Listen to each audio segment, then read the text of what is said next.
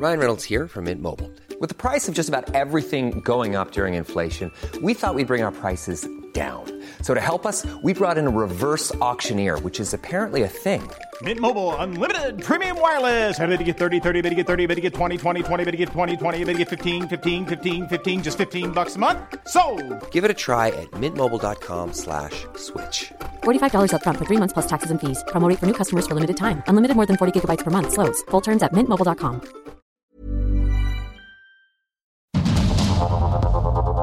Heraldo Media Group presenta Sergio Sarmiento y Lupita Juárez.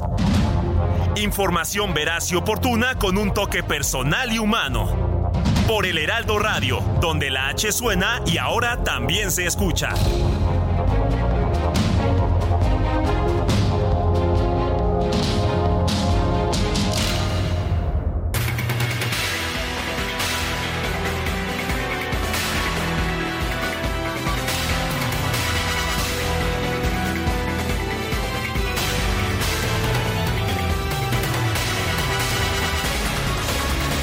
Son las 7 de la mañana con dos minutos, 7 con 2 de este jueves 19 de octubre del 2023.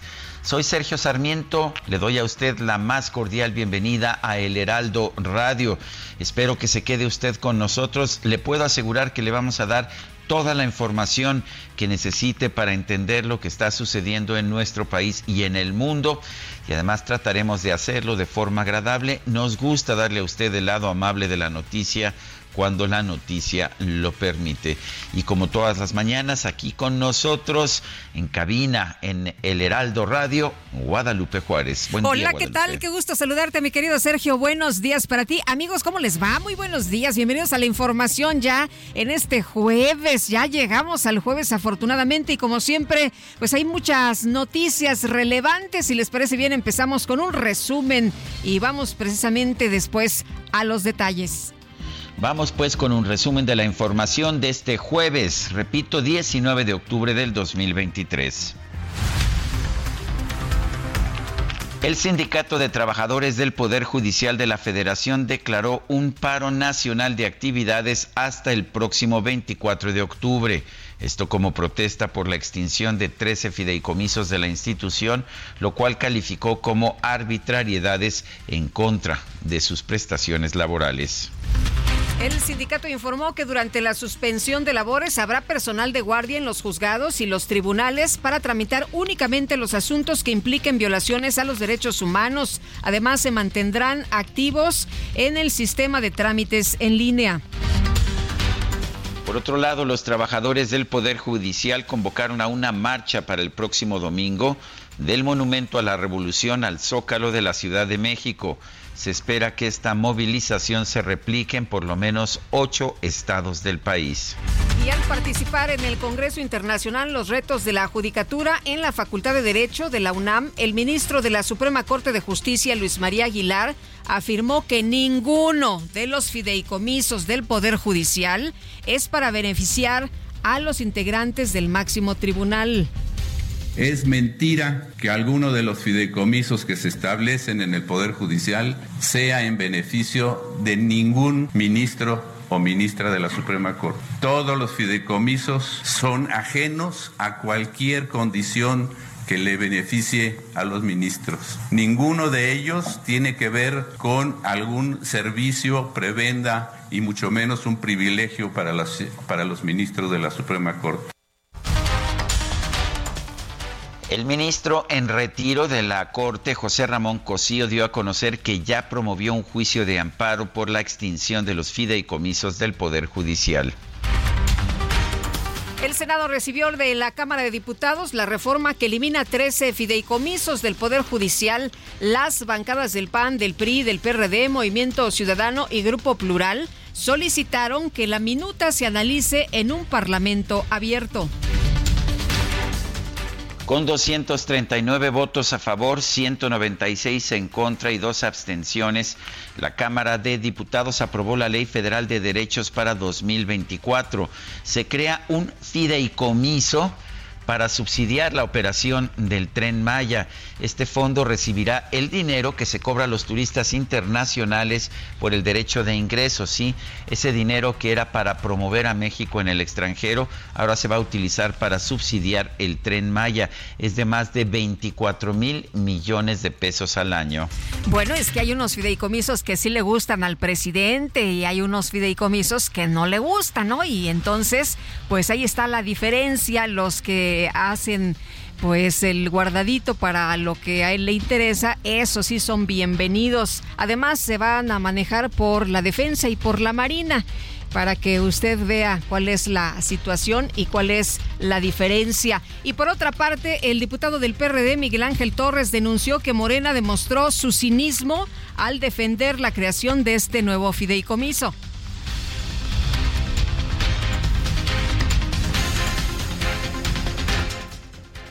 Día de ayer muchos de ustedes del bloque oficialista que los fideicomisos son opacos, que sirven para jinetear los recursos públicos, que no hay transparencia, que solamente sirven para perpetuar privilegios. Pero hoy seguramente muchos de ustedes son tan cínicos que seguramente no faltará la diputada o diputado del bloque oficialista que venga a decir aquí a la tribuna, gracias señor presidente por constituir un fideicomiso que garantice el funcionamiento del tren Maya.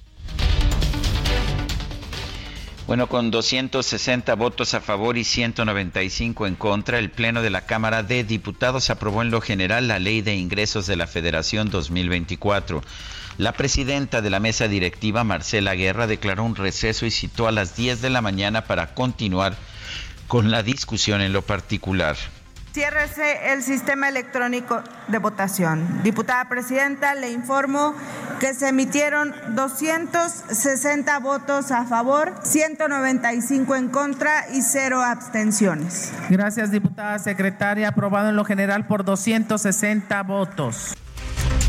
Pleno del Senado aprobó reformas a la Ley Orgánica de la Armada de México y la Ley Orgánica de la Administración Pública Federal para permitir que la Secretaría de Marina tenga injerencia en obras de infraestructura relacionadas con el interés y desarrollo nacional de áreas estratégicas. El senador de Morena, Alejandro Armenta, informó que este miércoles se hizo efectiva la licencia al cargo que solicitó para participar en el proceso interno de su partido en el estado de Puebla. El senador del Grupo Plural, Germán Martínez, solicitó a la presidenta de la Cámara Alta, Ana Lilia Rivera, que entregue un reporte exhaustivo sobre el gasto anual que ejerció la mesa directiva durante el mandato del morenista, Alejandro Armenta. Al participar en el Congreso Conjunto de Asociaciones de Energía, la senadora del PAN, Xochitl Galvez, prometió no derrochar el dinero público ni tomar decisiones a ciegas. O sea, hay que estudiar las cosas. Yo nunca voy a tomar decisiones a lo güey, porque ya se han tomado muchas. Eh, eh, eh, ah, ah, en serio, yo, yo, dejaré de hacer dos cosas, gastar el dinero a lo pendiente y tomar decisiones a lo güey. O sea, porque eso no te lleva a nada, pero sí creo que ese es un tema que tenemos que repensar en nuestro país. Y mientras tanto, qué bueno que Estados Unidos tenga tanto gas porque realmente lo estamos comprando bastante accesible, salvo cuando hay las broncas que hubo en un diciembre donde negó, eh, ¿no? Bueno, pues, ¿qué le parece lo que dice Xochitl Galvez? Aquí le pusieron no tomar decisiones a ciegas, pero ella muy claramente ahí expuso lo que... A, a lo güey. A lo güey. Bueno, la Sala Superior del Tribunal Electoral confirmó una sentencia de la Sala Regional Especializada que determinó que el presidente López Obrador usó recursos públicos de manera indebida al realizar declaraciones electorales durante la veda por los comicios en el Estado de México y Coahuila. ¿Qué va a decir el presidente? No, hombre, me quieren censurar, me quieren coartar la libertad de expresión. Estas son politiquerías. Bueno, ya, ya sabemos cómo se defiende. La ex jefa de gobierno Claudia Sheinbaum encabezó un nuevo encuentro con simpatizantes en un campo de fútbol en Temixco, Morelos. A fin de acatar los lineamientos del INE, los organizadores solicitaron datos generales a los asistentes y reprodujeron un audio para aclarar que el evento no tenía carácter electoral y solo estaba dirigido a militantes. Los padres de Devani Escobar, la joven que desapareció en abril del 2022 en Nuevo León y después fue encontrada sin vida en una cisterna, revelaron que están analizando incursionar en la política para ayudar a otras familias víctimas de delitos. Bueno, este sí se nos han acercado algunas este, partes, algunos partidos políticos. Este, lo estamos analizando.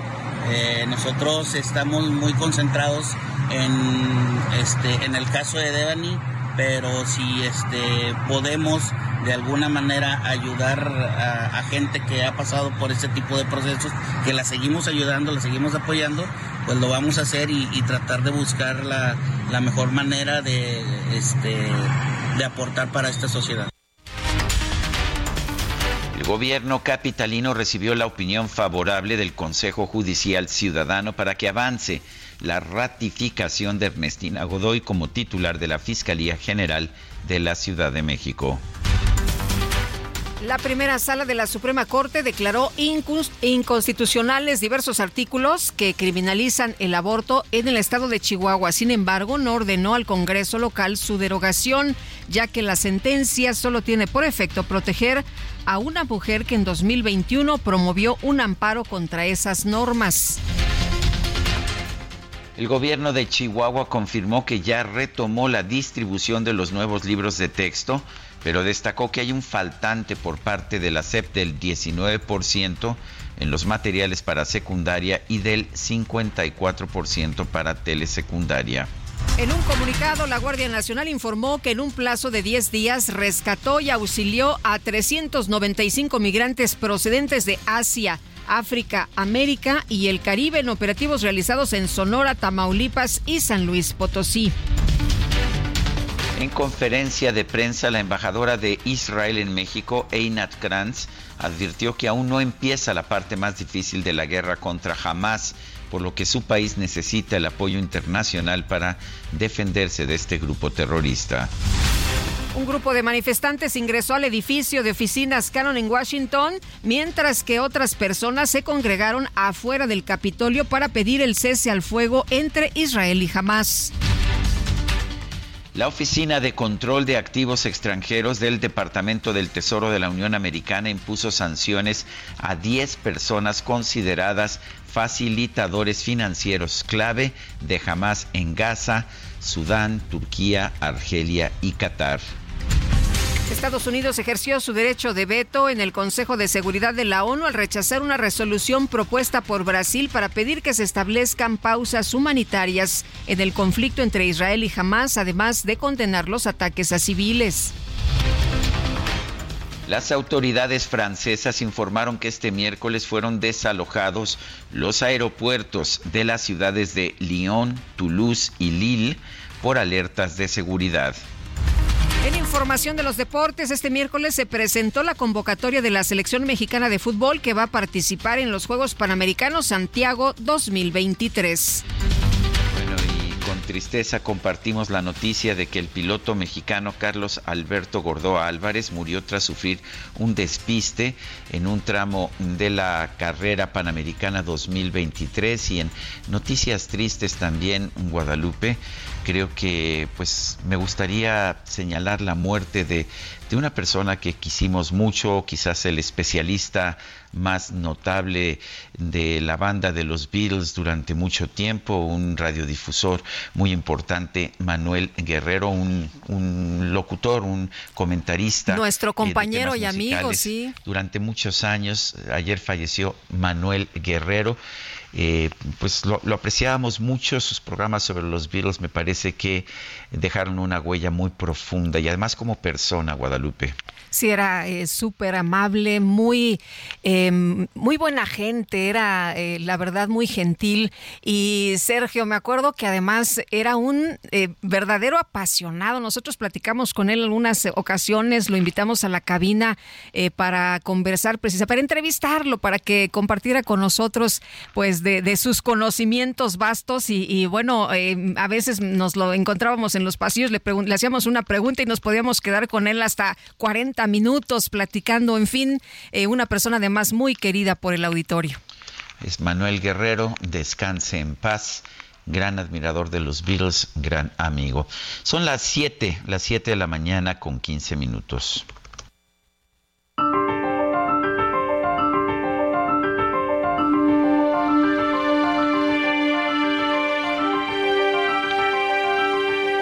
Vamos a la frase de este día.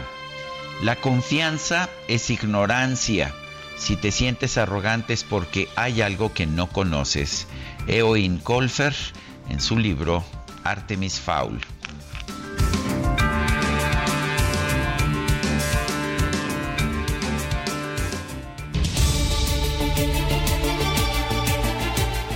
Y vamos, vamos a las preguntas. Nos gusta preguntar a mucha gente que nos escucha, le gusta responder. Ayer preguntábamos cuál fue la razón por la que la 4T extinguió los fideicomisos del Poder Judicial.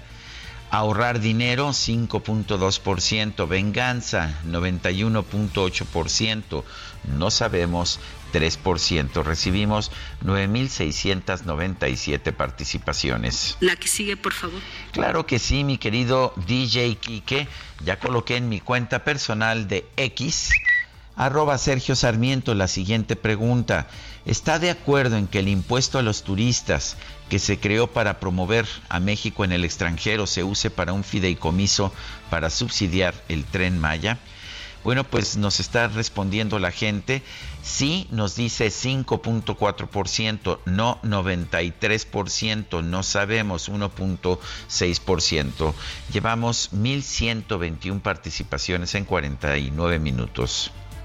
Infinity QX60, rediseñada para darle poder a tu estilo de vida. Ahora con 36 meses sin intereses o bono flexible. Descúbrela en Infinity Pedregal, Avenida Insurgente Sur, número 1355, Jardines del Pedregal. Teléfono 5555-285344. Válido del 3 al 31 de octubre. CAT promedio 10.7% sin IVA para fines informativos. Consulta www.infinity.mx diagonal promociones.html.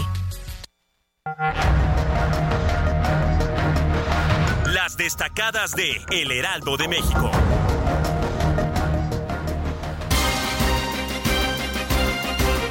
Y ya está con nosotros aquí en la cabina Ángel Gutiérrez con las destacadas del Heraldo. Ángel, ¿qué tal? Muy buenos días.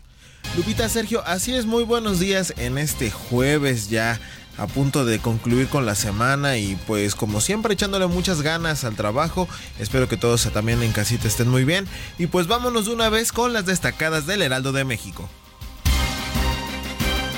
En primera plana, por recorte inicia Poder Judicial paro de seis días. Luego de la aprobación en la Cámara de Diputados de la extinción de 13 fideicomisos, se prevén acciones de inconstitucionalidad. Ciudad de México, Oliva López Arellano, avanza sistema unificado. La secretaria de Salud Capitalina destaca en el Congreso la basificación de más de 5.000 trabajadores del sector. Estados. Mujeres indígenas reportan menos decesos. La tasa de mortalidad por cáncer de mama en pacientes de 30 años es de 8.1 por cada 100.000 habitantes. En zonas urbanas es de 21.8. Mercados, cáncer de mama, costosa enfermedad. En los últimos cinco años, GNP Seguros ha atendido 9.200 casos por los cuales ha pagado 1.900 millones de pesos. Orbe, psicosis por el Día de la Ira. Judíos pro-palestinos protestaron en el Capitolio. Se reportaron varias amenazas de atentados en el mundo. Y finalmente en meta responden a tiempo. Los Astros abren los ojos en el tercer juego para descontar la ventaja de Rangers. Lupita Sergio, hasta aquí las destacadas del Heraldo. Muchas gracias Ángel, muy buenos días.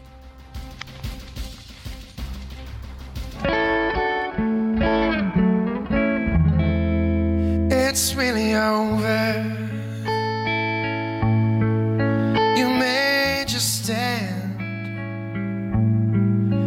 got me crying is where's your plan? But when my loneliness is through, I'm gonna find another you.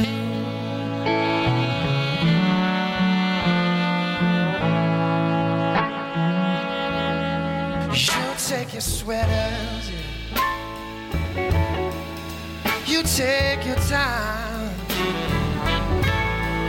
You might have your reason, but you will never have my ride. Sing my way away from blue. I'm gonna find. Bueno, pues estamos escuchando a John Mayer, eh, pero la razón por la que lo estamos escuchando no es eh, por él. Eh, ahí tocando con él se encuentra Winton Marsalis, uno de los grandes trompetistas de la historia del jazz, considerado en estos momentos el trompetista más importante del jazz. Ayer cumplió 62 años y lo vamos a estar uh, escuchando. Eh, aquí no podemos apreciar realmente su virtuosismo, pero Winton Marsalis es realmente un trompetista de una de una brillantez espectacular. He estado en México en un par de ocasiones y, creo que vale la pena escucharlo. Esto que estamos escuchando es un blues. Hay eh, eh, una de las trompetas que, están en este septeto es la de Winton Marsalis. Eh, no conozco bien la canción, seguramente habrá un solo de él, no sé exactamente en qué momento, pero vamos a estar oyendo a Winton. Winton no es Winston, Winston es Winton Marsalis eh, uno de los grandes de toda la historia. Eh, se considera con Louis Armstrong y Miles Davis eh, quizás parte de la tríada de los mayores trompetistas de jazz de todos los tiempos. Y gracias a uno de nuestros radioescuchas, ¿no? que, ayer nos, dijo, a ver, este, pues hoy se me hace que el único, pero quiero recordarles que hay un gran, gran este músico al que podríamos también escuchar. Bueno, vamos a voy, a voy a seleccionar algunas canciones en que podamos este, distinguir realmente la trompeta característica de Marsalis y pues mientras tanto Guadalupe qué te puedo decir eh, ojalá que, que te guste. Pues sí, ojalá que nos guste. Por lo pronto esto se oye muy bien y a lo mejor también nuestro amigo de Radio Escucha que nos propuso a Winton Marsalis eh, nos envía algunas de sus favoritas. Mientras tanto, vámonos, vámonos con Mario Miranda a las calles de la Ciudad de México a esta hora. Ya es jueves, Mario, ¿y cómo andamos? Buenos días. Hola, ¿qué Sergio? Muy buenos días. Informarles que esta mañana un tráiler se atoró al intentar cruzar el bajo puente del viaducto Miguel Alemán y Medellín. Esto en la colonia Roma, perteneciente a la alcaldía Benito Juárez. A la emergencia acudieron elementos de la Secretaría de Seguridad Ciudadana, quienes con ayuda de una grúa y después de varias maniobras lograron retirar el vehículo pesado, el cual quedó totalmente destrozado de la parte trasera del contenedor, la parte alta también quedó totalmente destrozada. Afortunadamente el trailer ya fue colocado en carriles laterales del viaducto, esto en dirección al oriente, en dirección hacia el aeropuerto, ya la vialidad ya se encuentra reabierta en su totalidad, la cual estuvo afectada alrededor de 20 minutos. Esto es parte de la información de lo que ha ocurrido esta mañana. Muy bien, gracias Mario. Tenemos pendiente, buenos días. Y vamos ahora con Gerardo Galicia. Adelante, Gerardo. Desde la zona centro de la capital, Sergio Lupita, excelente mañana. Ya tenemos bastantes conflictos viales sobre la avenida 20 de noviembre. Son muchos los automovilistas que comienzan a llegar al primer cuadro de la capital a través de esta vía y está de momento completamente saturada de autos. A partir de desde que se cruza su entronque con Lucas Salamán hasta la zona de Izazaga, el desplazamiento es completamente a vuelta de rueda, superando el punto, el avance mejora un poco si se dirigen hacia la zona de la calle Venustiano Carranza y si van a utilizar José María Izazaga, esta vía por algunos momentos queda completamente detenida. Hay que recordar que tenemos completamente cerrados los carriles de extrema derecha, solo quedan tres, los de extrema izquierda, para poder avanzar hacia el eje central y estos ya están completamente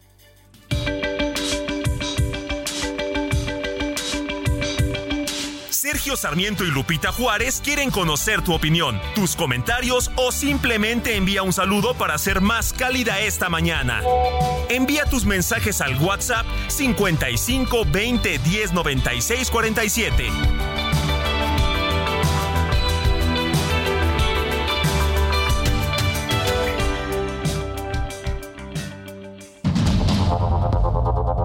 Continuamos con Sergio Sarmiento y Lupita Juárez por el Heraldo Radio.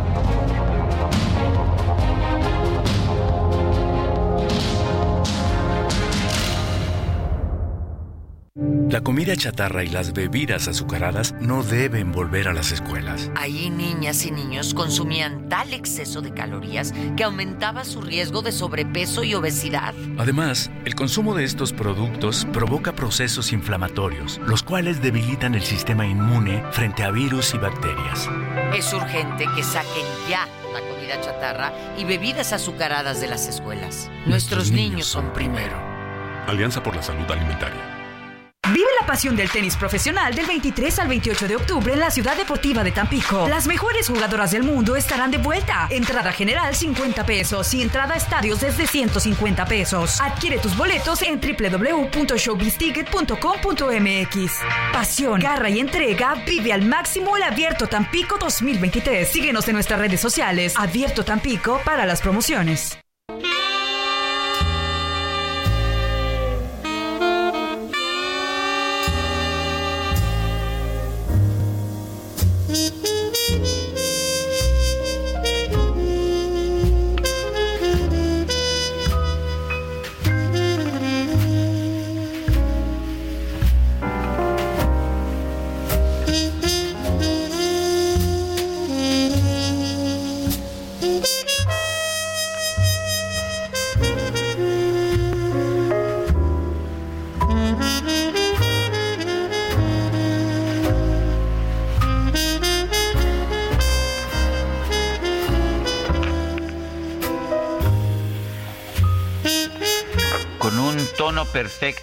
En la trompeta, Winton Marsalis nos ha regalado muchas piezas, tanto de jazz tradicional como de música clásica.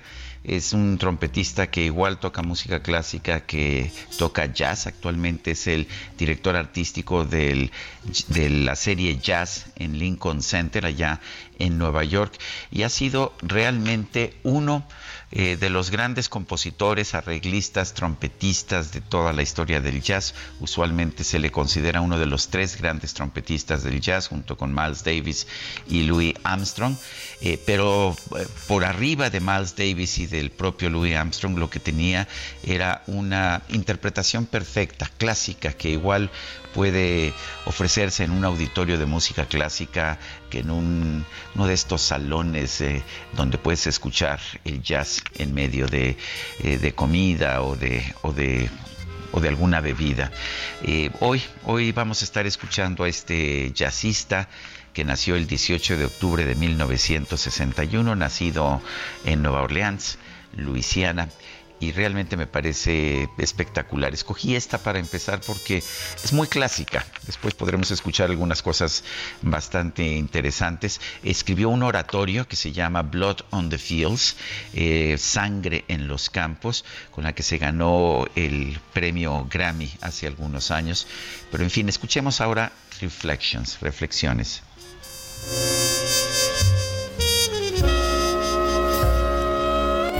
Oye, y para empezar este jueves que está medio nubladito y Ah, el clima, bueno, ¿no? está buenísima la música.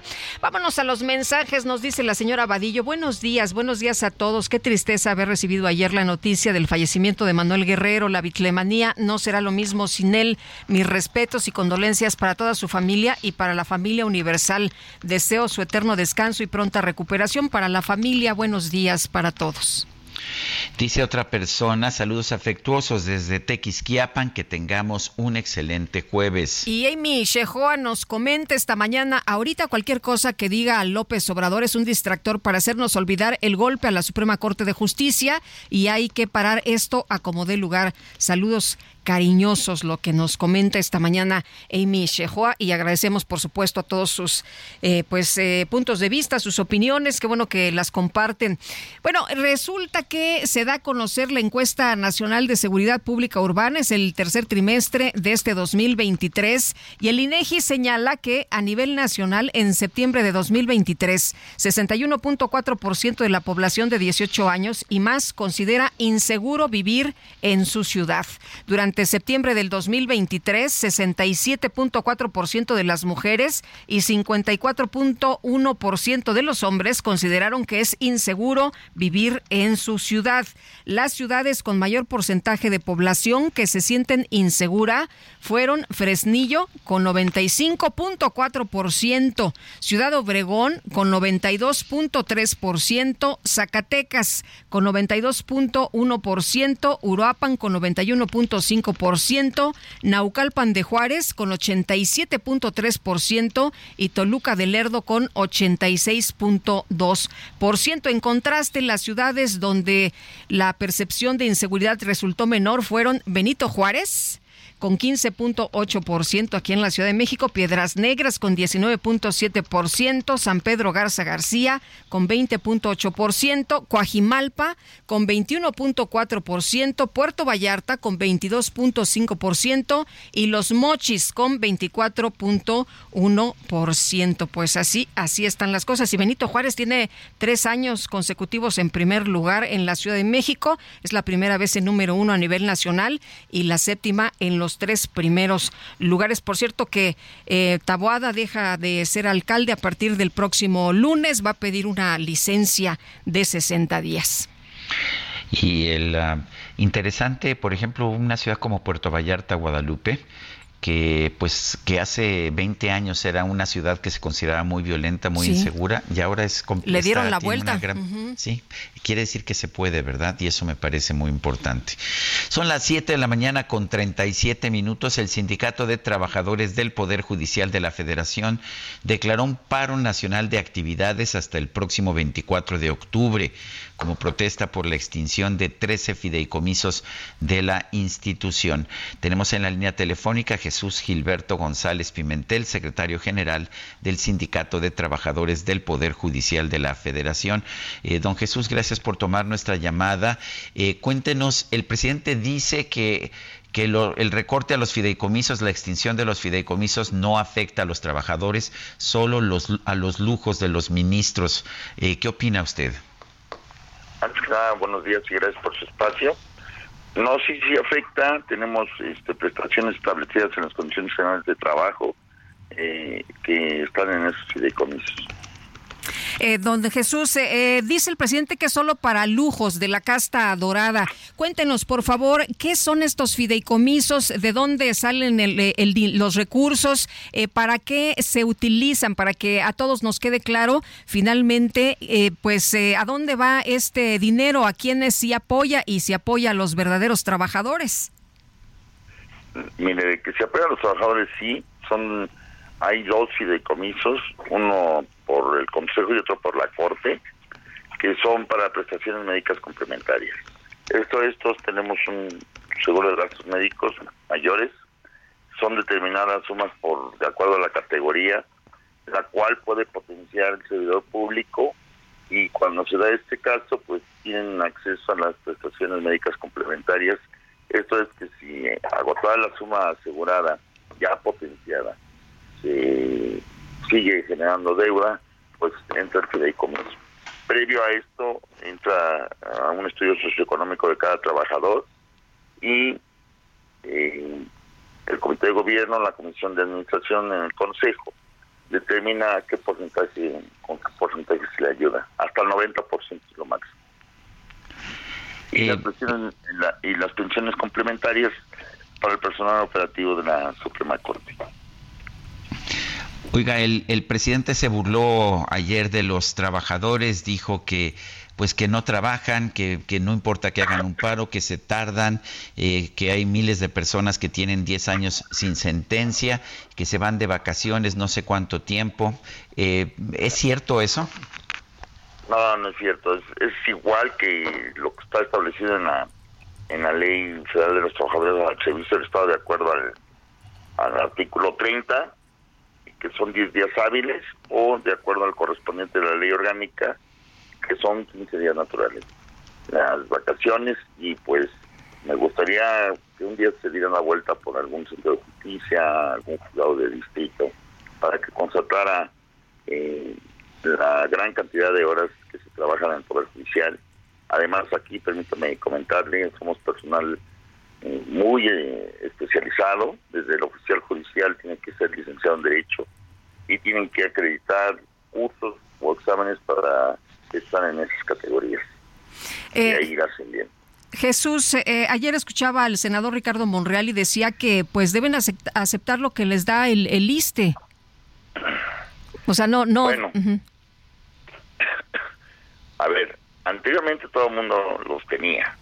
En el caso nuestro, son muchas horas de trabajo, son este mucho sedentarismo y no nomás son las horas de trabajo, ¿eh? son los traslados que se tienen que hacer. Por ejemplo, hay gente que vive en Iztapaluca o en Tecámac y se tienen que trasladar hasta Picacho. Son, son muchísimas horas de trabajo. Hay que recordarle a la ciudadanía que siempre hay juzgados de turno. Hay que recordarle también la alta productividad que se tiene en, el número de resoluciones que salen y que esto se puede verificar fácilmente en el sistema integral de seguimiento de expedientes. Eh, eh, don, Jesús, el señor secretario, me da la impresión de que esto es más bien político, que el presidente ya decidió que el Poder Judicial es el villano favorito para las elecciones del 2024. ¿Qué opina? Pues toda, todo el año y parte del otro empezó, bueno, más bien en este, empezó una fuerte, un fuerte ataque. Eh, eso que digan de que el Poder Judicial no sirve de nada, que está podrido, pues es atentar contra la división de poderes. Y pues no nomás, eh, ahorita es el Poder Judicial, pero antes fue el INE, eh, el, INAI, eh, son muchas cosas. Yo no entiendo por qué este sistema, estas instituciones o, entes autónomos venían funcionando bien cuando él arribó a la presidencia, porque ahora los quiere deslegitimar y más en el tratándose de mis compañeros del Poder Judicial de la Federación, que hacen un trabajo, créame, con mucho menos, mucho empeño, ponen mucho de su talento, la mejor versión de ellos mismos y están comprometidos con la ciudadanía. Cualquier eh, derecho que se viole, para eso está el Poder Judicial de la Federación. Eh, Jesús, hay un paro nacional, pero tenemos entendido que se van a atender algunos eh, casos eh, urgentes relacionados con derechos humanos. Sí, sí, es, es, correcto. Esto no se puede dejar de desatender estas circunstancias urgentes. Aunque decía el presidente que no le preocupa mucho el paro nacional, ¿no? Porque ustedes son unos flojos y que además tienen mucho rezago. Mire, el presidente, y la revista Forbes y todo han estado calmeando a toda. Hace unos días sacaron ahí que no me dan 54 millones de pesos la corte para el sindicato, eso es mentira. Y no, no entre la corte y el consejo me dan como menos de 7 millones. Y en el caso de que este, pues no servimos para nada, pues que lo vaya a contratar. Que yo de veras lo invito. La verdad estamos trabajando con plantillas muy, muy recortadas, sobre todo en la reforma laboral, en la reforma penal, y este año se, establece, la, el próximo año se establece o se eh, empieza la reforma en materia civil y familiar. Eh, señor secretario, el paro eh, que sabemos que el presidente lo está recibiendo con aplausos, ¿no debilita más bien al Poder Judicial en, este, en esta confrontación ah, para sostener la división de poderes? ¿No están ustedes haciéndole el juego al Ejecutivo? Mire, han sido muchos años de estar callados, muchos años de eh, estar contenidos. Son cinco años que el personal eh, profesional, o sea, bueno, todos son ya personal profesional, actuarial y secretarial no recibe un incremento de sueldo ni, ni siquiera para paliar lo de el índice nacional de precios al consumidor. Van muchos años que el personal operativo tampoco recibe un incremento eh, real, o sea, esto es por encima de los índices inflacionarios. Ha venido este, depreciándose el nivel de vida y por la calidad de vida también, porque son muchas horas de trabajo las que se tienen que dejar en el Poder Judicial. Reitero, lo hacemos con mucho gusto y con el, mayor anhelo de, impartir justicia y de servirle a la sociedad. Ahora, eh, tengo entendido que el domingo habrá una movilización. Eh, cuéntenos de esta movilización. ¿Ustedes están convocando? No, no, a nosotros nos, nos, convocaron. Yo, por lo menos yo sí voy ahí no sé, mis compañeros, es una decisión, pero tengo entendido, por lo que estaba viendo en algunos grupos, este que sí van a asistir el domingo. Muy bien. Bueno, pues yo quiero, yo quiero agradecerle Jesús Gilberto González Pimentel, secretario general del Sindicato de Trabajadores del Poder Judicial de la Federación, esta conversación. Esto, perdón, no lo escuché, se cortó la...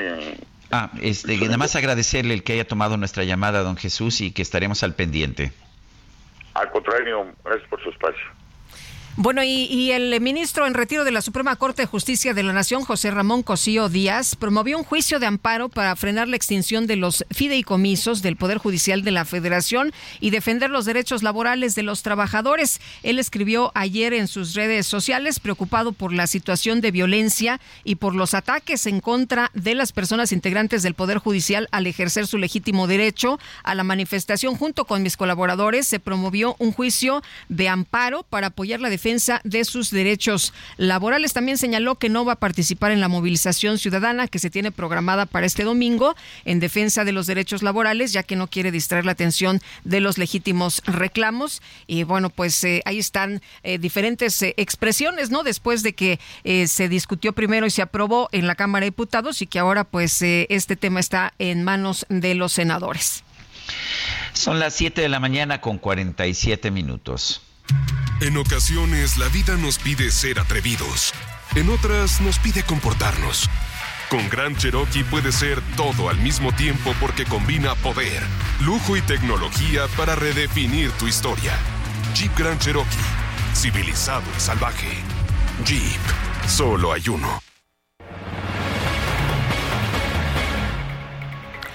Bueno, y con 239 votos a favor y 196 en contra, además de dos abstenciones, la Cámara de Diputados aprobó la Ley Federal de Derechos para 2024, con la que se crea un nuevo fideicomiso para garantizar la operación de la empresa Tren Maya. Juan Ortiz, director de Lupa Legislativa, ¿cómo estás? Qué gusto saludarte. Buenos días.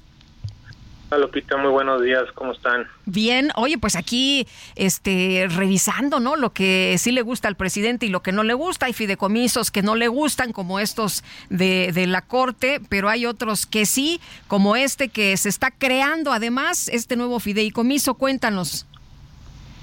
Claro que sí, mira, ayer lo que se inició la discusión de lo que es la ley federal de, de derechos, digo, unos un día antes este, este, momentos antes se habían aprobado la desaparición de 13 fideicomisos judiciales, pero con la sorpresa de que en la discusión de la diferencia de derechos, que donde viene lo que te cobra el gobierno por diferentes servicios que presta la población, pues en, ahí en un parrafito este, venía la creación de un nuevo fideicomiso turístico que estará a cargo de la CENA para la, para la construcción y operación del tren Maya. Hay que recordar que el ejército ha creado algunas empresas paraestatales, una de esas es de Tren Maya, otra es el grupo Meca Mexica Maya, para fines turísticos, para operar los proyectos de presidente López Obrador para esos fines, el Tren Maya, el AIFA, los aeropuertos que está construyendo al sur del país como el de Tulum, y realmente fue una sorpresa porque como te comento, venía de desaparecer la Cámara de Diputados hace fideicomiso y nos receta este nuevo fideicomiso. Pero aquí lo interesante, Lupita, es que si, uno revisa el documento de la Ley Federal de, Hechos, la reforma no menciona pues cuántos recursos va a recibir. Ahí nos dimos la tarea de revisar rápido a través de la plataforma de transparencia que pero encontramos que esos recursos, va a venir recursos de lo que se obtiene por visas a extranjeros.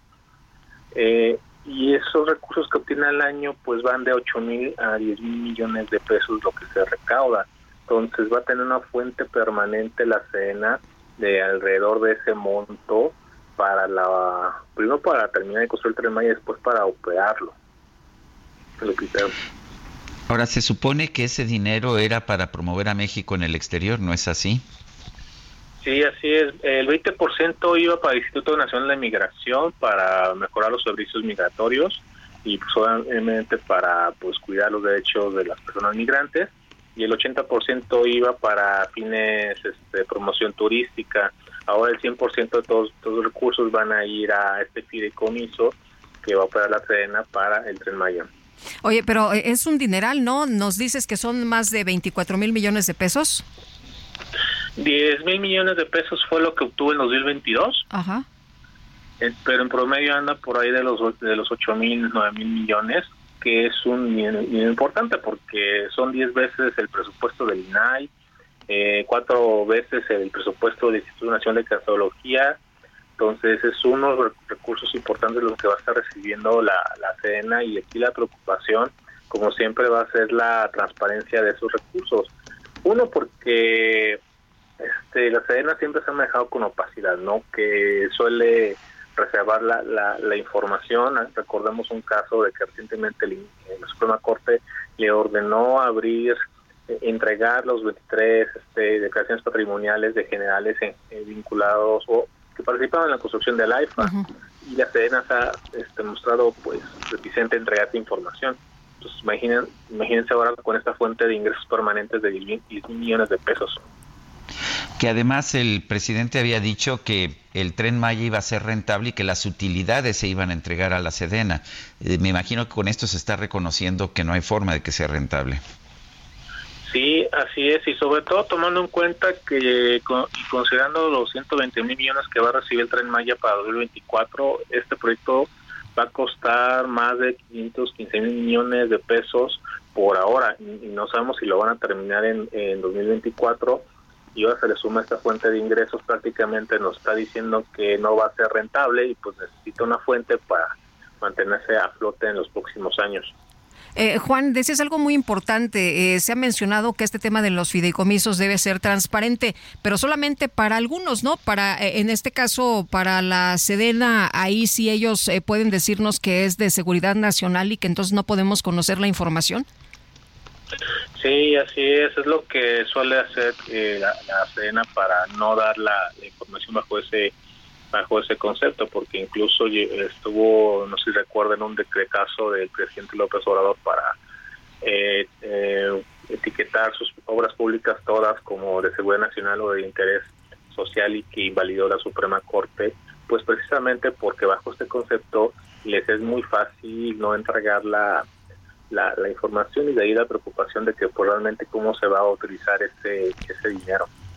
Ahora sí les gustan los fideicomisos entonces, pero en los que el gobierno pueda mover el dinero. Sí, así es. Y fíjate que no solamente nos recetaron este fideicomiso, justamente durante la discusión de modificaciones a la reforma legal de hechos, eh, crearon otros dos fideicomisos, uno para la cena y uno para la Marina, que se que se van a nutrir de un aumento de las tasas a los concesionarios de aeropuertos. Entonces, aparte de que vamos a tener tres, en un solo día crearon tres fideicomisos militares. Bueno, entonces claramente, claramente sí les gustan los fideicomisos siempre y cuando los tengan los militares. Bueno, gracias Juan. Gracias, Sergio, gracias Lupita. Hasta luego. Hasta luego, Juan Ortiz, director de Lupa Legislativa. Bueno, pues vamos nosotros a una pausa. Nuestro número para que nos mande mensajes de WhatsApp es el 55 2010 96 47. Regresamos.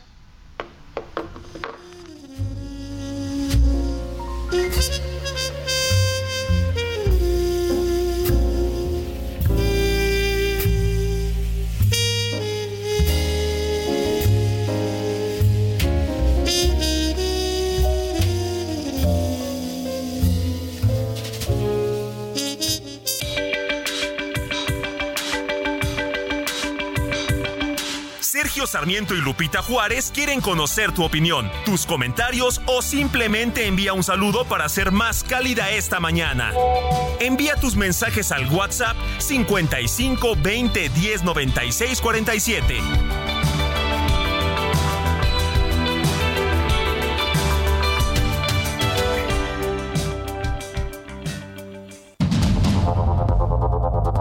Continuamos con Sergio Sarmiento y Lupita Juárez por el Heraldo Radio.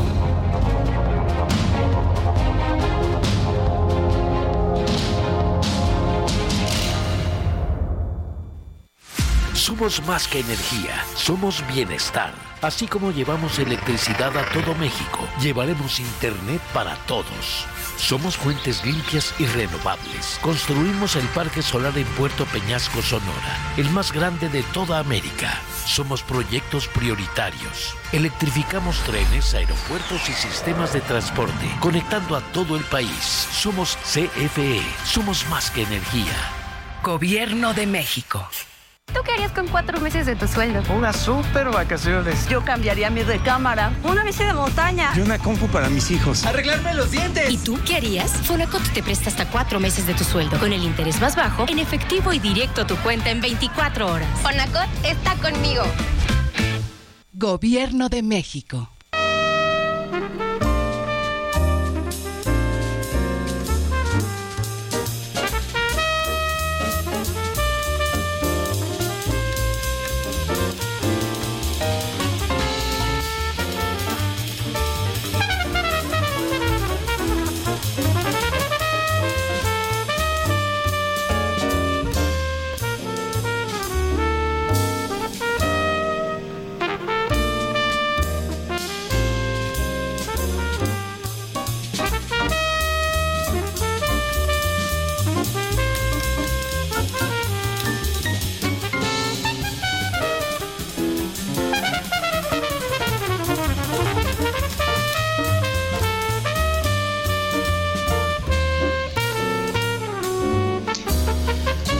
Lupita, es que me encanta la trompeta de Winton Marsalis, es de una limpieza impresionante, e igual que lo estamos escuchando en esta, estas hojas muertas, la clásica canción francesa de Joseph Cosma de 1945, igual lo escuchamos con esta limpieza en interpretaciones de música clásica.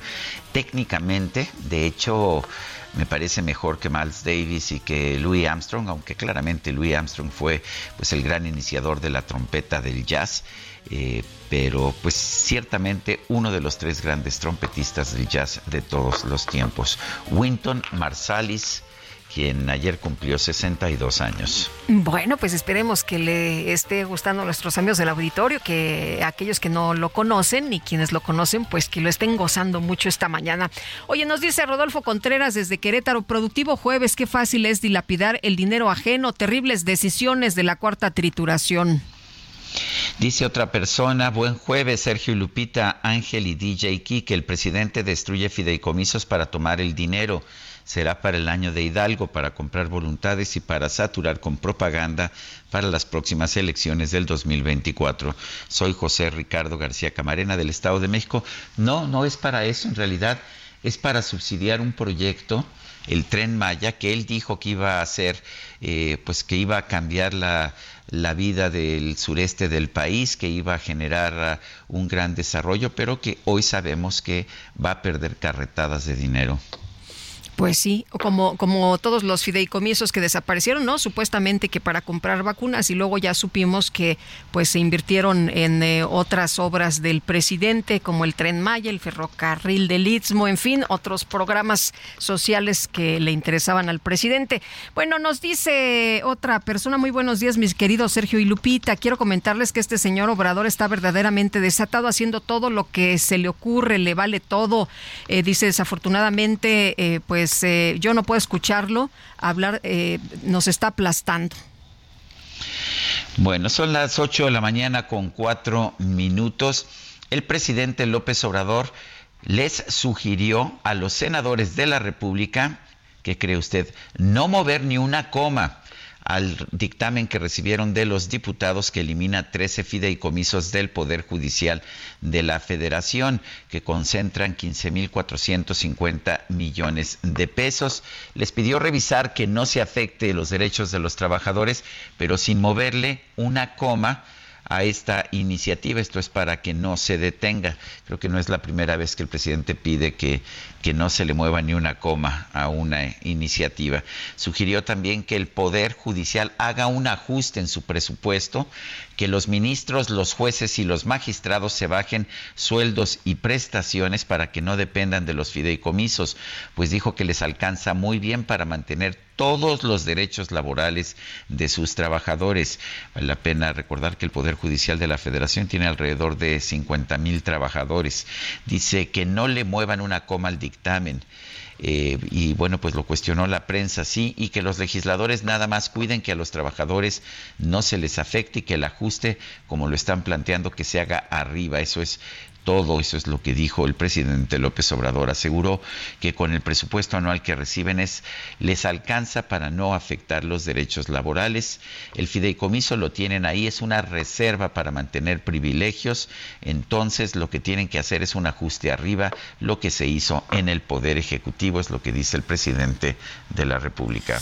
Híjole, y bueno, pues eh, como decía José Waldenberg, ¿no? Lo que debería indignarnos de tanto repetirlo, la verdad es que nos adormece y bueno, pues es una clara venganza en contra del del Poder Judicial. El Senado recibió de la Cámara de Diputados la reforma que elimina 13 fideicomisos del Poder Judicial y bueno, las bancadas del PAN, del PRI, del PRD, Movimiento Ciudadano y Grupo Plural solicitaron que la minuta se analice, pero en un parlamento abierto. Yulen Rementería, coordinador del PAN en el Senado, qué gusto saludarte, buen día. Hola Lupita, Sergio, muy buenos días, buenos días a todo el auditorio. Oye, pues eh, igualmente, ¿cómo escuchas esto que ha dicho el presidente esta mañana, que no se le mueva ni una coma? Es la sugerencia, pero más bien pues es la orden. Así es, yo creo que es una orden desde luego a su bancada, a, sus aliados, a, Morena, al, pues al Verde, al el PT, en fin, a todos sus aliados.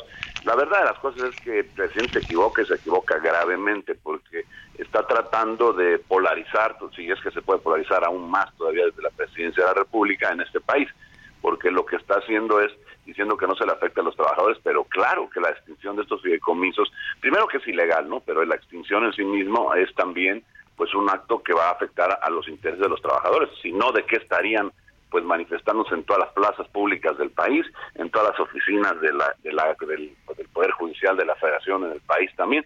Entonces, bueno, lo que estamos es ante un ataque, pero bárbaro, en contra del Poder Judicial desde otro poder, que es el poder, pues, el Ejecutivo, el de la Nación, me parece que indebidamente, pues, y sobre todo marcando un precedente gravísimo, en donde pareciera que no hay barrera, no hay ley que pueda detener a este presidente y a sus aliados en la Cámara de Diputados y en la Cámara de Senadores, en donde no les importa que haya barreras legales y simplemente las saltan, las brincan y luego pues en la corte nos vemos a ver qué suerte nos toca y en este caso ya ayer lo dijeron que era como si que iban a ser, ¿cómo es que iban a ser juez y parte? Que no podría ser.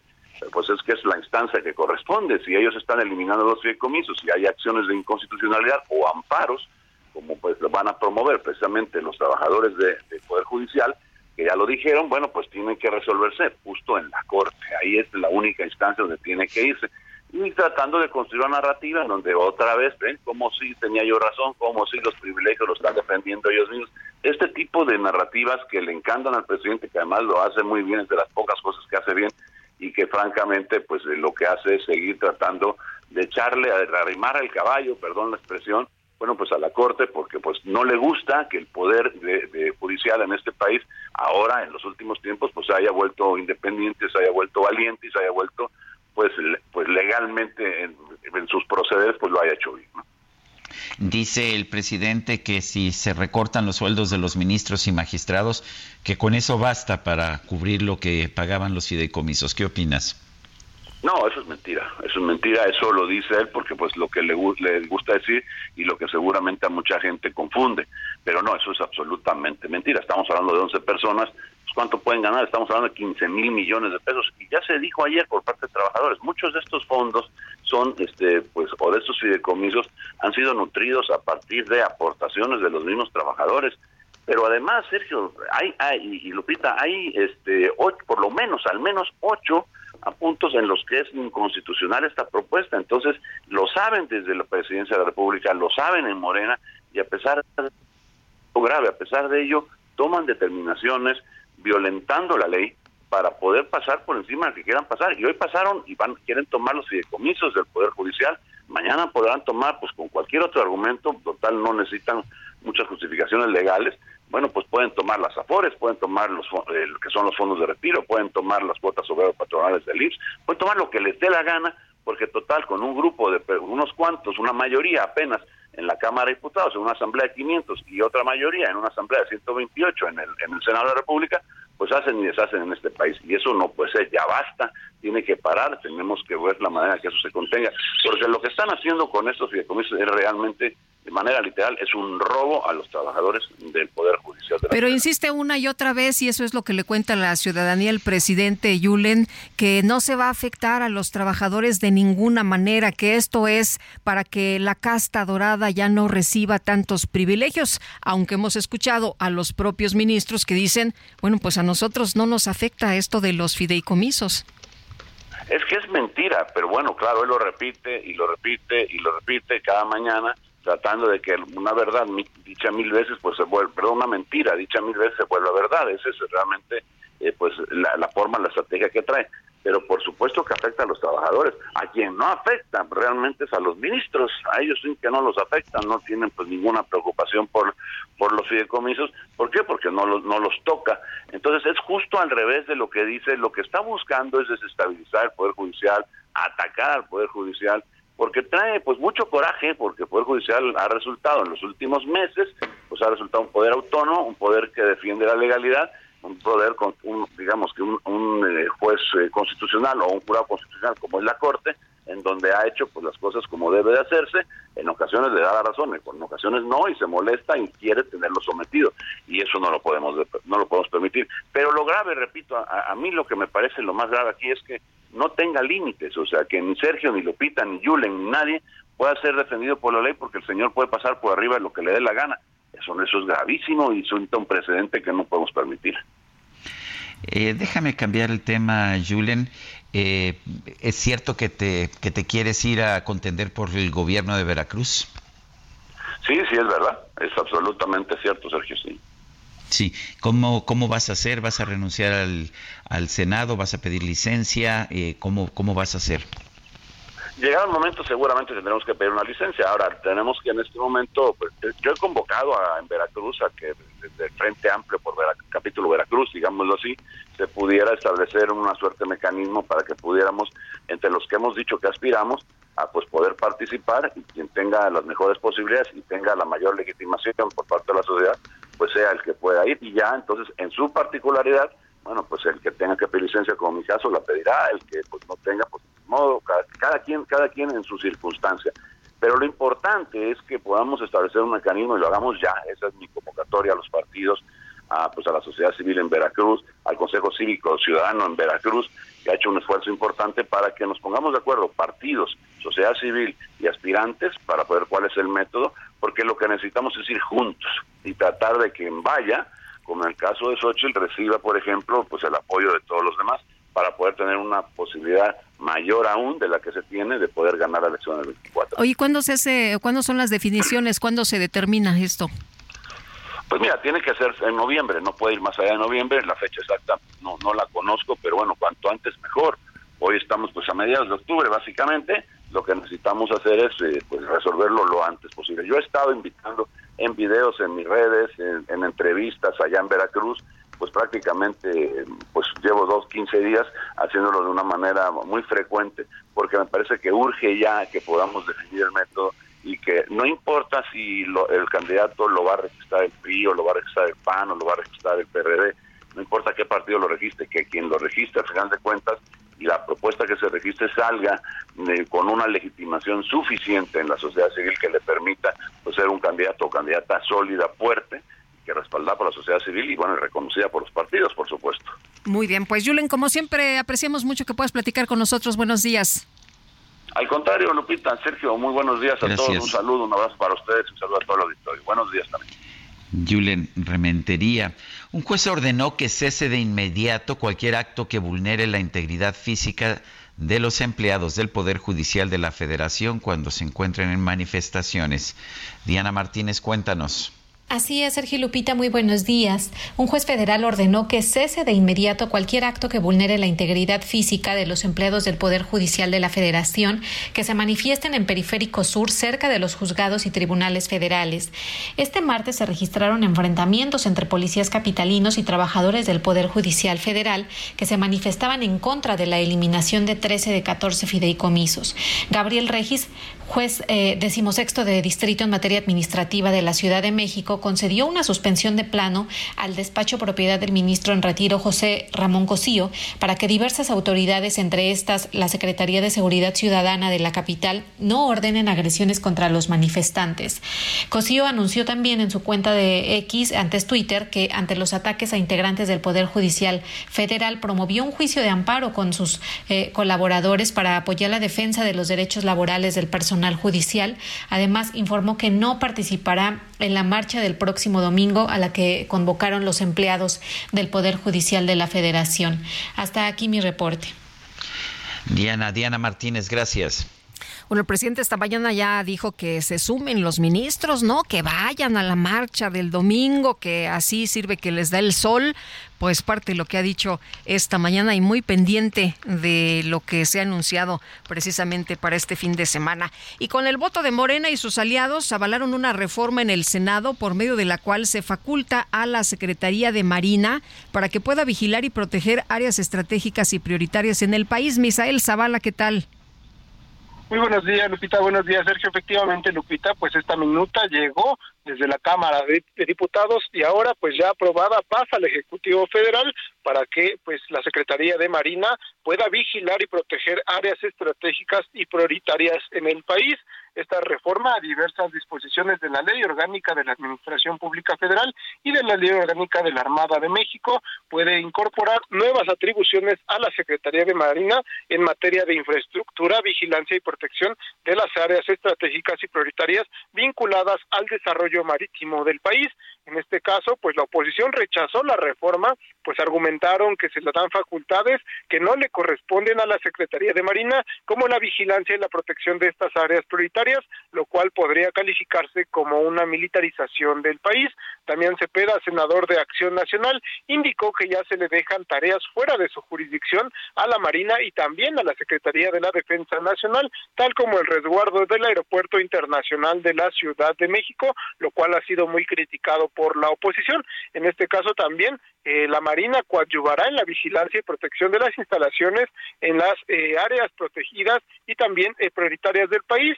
La reforma incorpora también en el concepto de instalaciones de la Armada de México estaciones navales de protección y también de vigilancia, por lo cual pues estarían facultadas para pues resguardar precisamente áreas como los aeropuertos de, de, todo el país. Los morenistas defendieron esta propuesta y la avalaron hablaron ya de esta reforma que ahora pasa al Ejecutivo Federal únicamente pues para que se publique en el diario oficial de la Federación y entre en vigor de manera inmediata. Sergio Lupita, hasta aquí la información. Muy bien, pues muchas gracias, Misael, muy buenos días. Gracias, muy buenos días. Son las 8 con 18, vámonos al clima. El pronóstico del tiempo con Sergio Sarmiento y Lupita Juárez.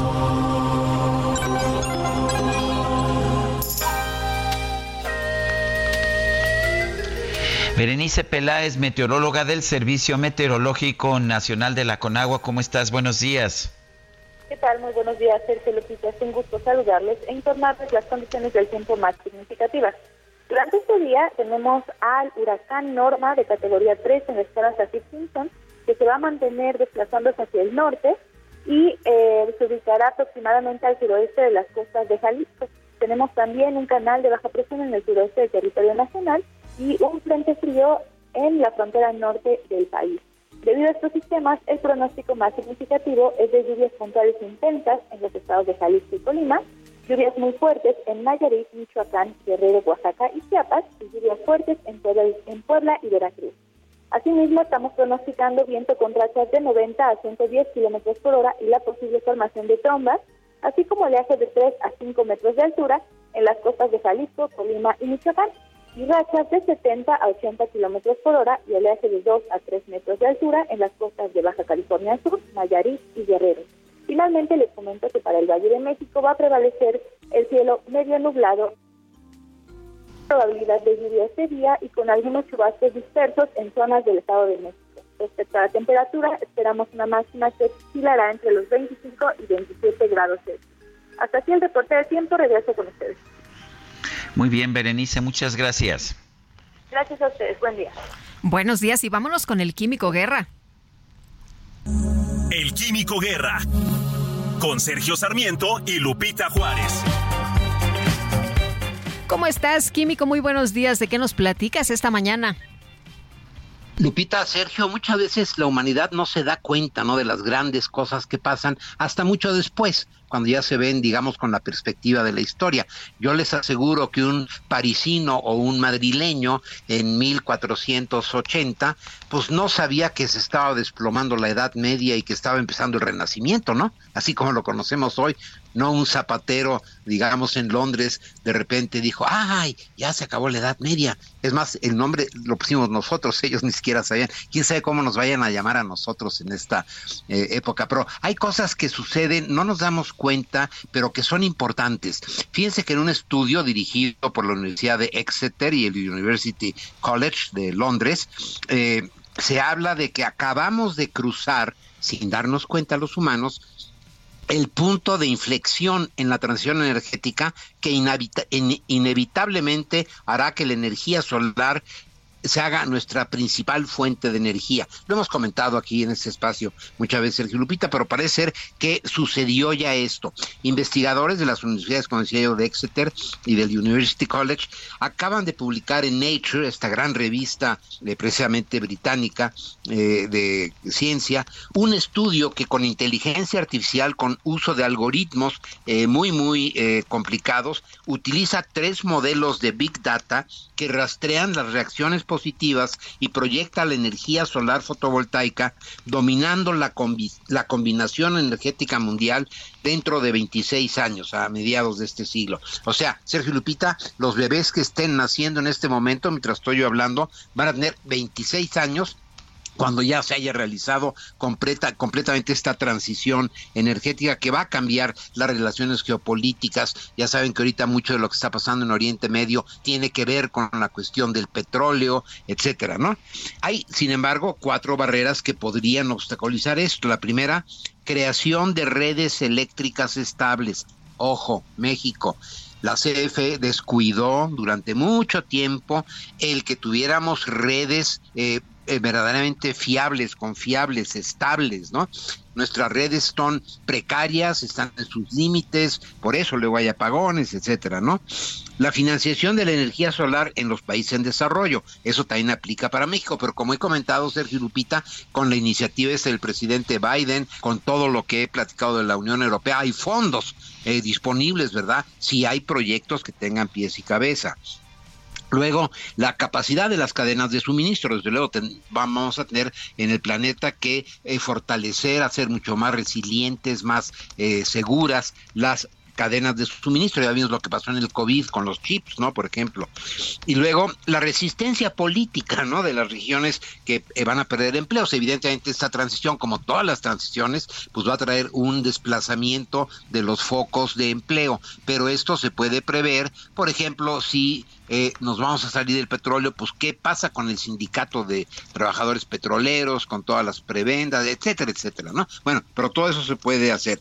La doctora Femke Nietzsche, directora del Instituto de Sistemas Globales de Exeter, precisamente eh, dice, eh, nosotros tenemos que hacer esta eh, adecuación, esta cuestión en las cadenas de suministro, en la posición política, etcétera.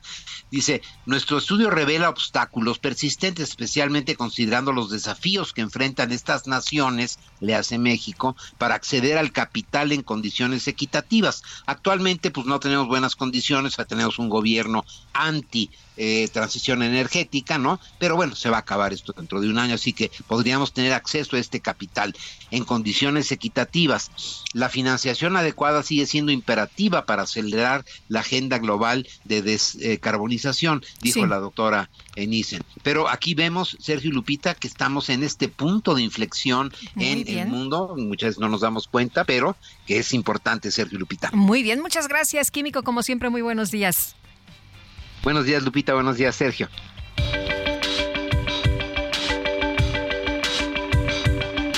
Sergio Sarmiento y Lupita Juárez quieren conocer tu opinión, tus comentarios o simplemente envía un saludo para ser más cálida esta mañana.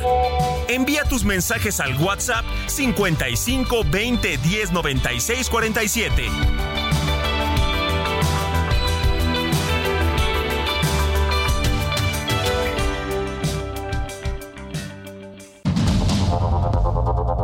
Continuamos con Sergio Sarmiento y Lupita Juárez por el Heraldo Radio.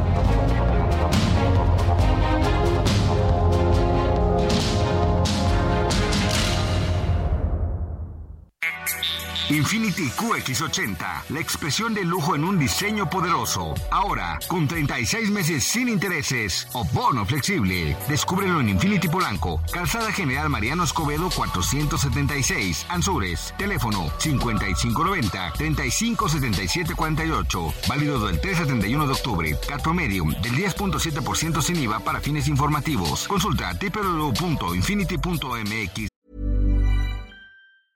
Hey, I'm Ryan Reynolds. Recently, I asked Mint Mobile's legal team if big wireless companies are allowed to raise prices due to inflation. They said yes. And then when I asked if raising prices technically violates those onerous two year contracts, they said, What the f are you talking about, you insane Hollywood ass?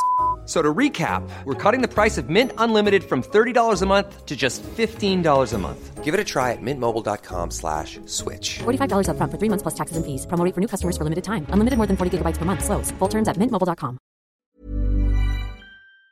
Diagonal promociones.html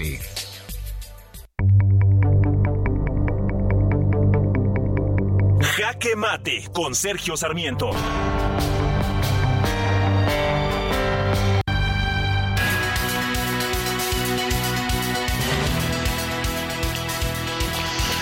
El presidente López Obrador ha extinguido o está extinguiendo 13 fideicomisos del Poder Judicial de la Federación. Dice que son para lujos de los ministros, pero una y otra vez se ha demostrado que esto es falso. Los fideicomisos muchas veces se utilizan para ocultar gasto, pero estos 13 fideicomisos del Poder Judicial han sido absolutamente transparentes. Eh, por otra parte, el presidente está creando tres nuevos fideicomisos multimillonarios para apoyar económicamente a la Secretaría de la Defensa y a Marina. Esto es para darles dinero. Uno de estos fideicomisos es tomar dinero que debería haberse utilizado para promover al país turísticamente en el extranjero y entregarlo directamente al tren Maya. Los fideicomisos militares, que son cada vez más importantes, han sido siempre opacos, no han tenido la transparencia que tienen los fideicomisos del Poder Judicial de la Federación. Me parece que el presidente de la República está mandando un mensaje muy claro. Él está más a favor del militarismo que de la justicia, porque las decisiones que está tomando así lo señalan. Yo soy Sergio Sarmiento y lo invito a reflexionar.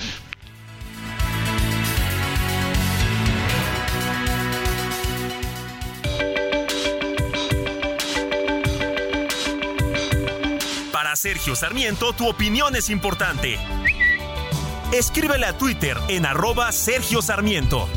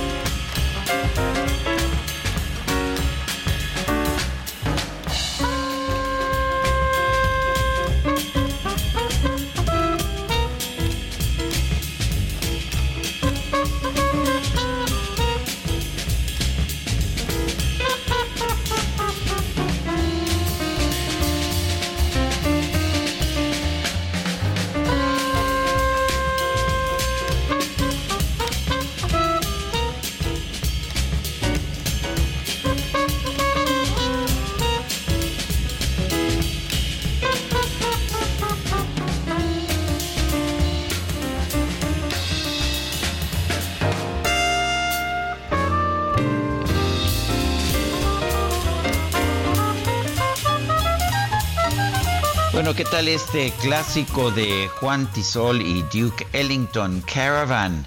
Lo estamos escuchando en la interpretación de Winton Marsalis. Winton Marsalis eh, nació eh, el 18 de octubre de 1961, ayer cumplió 62 años.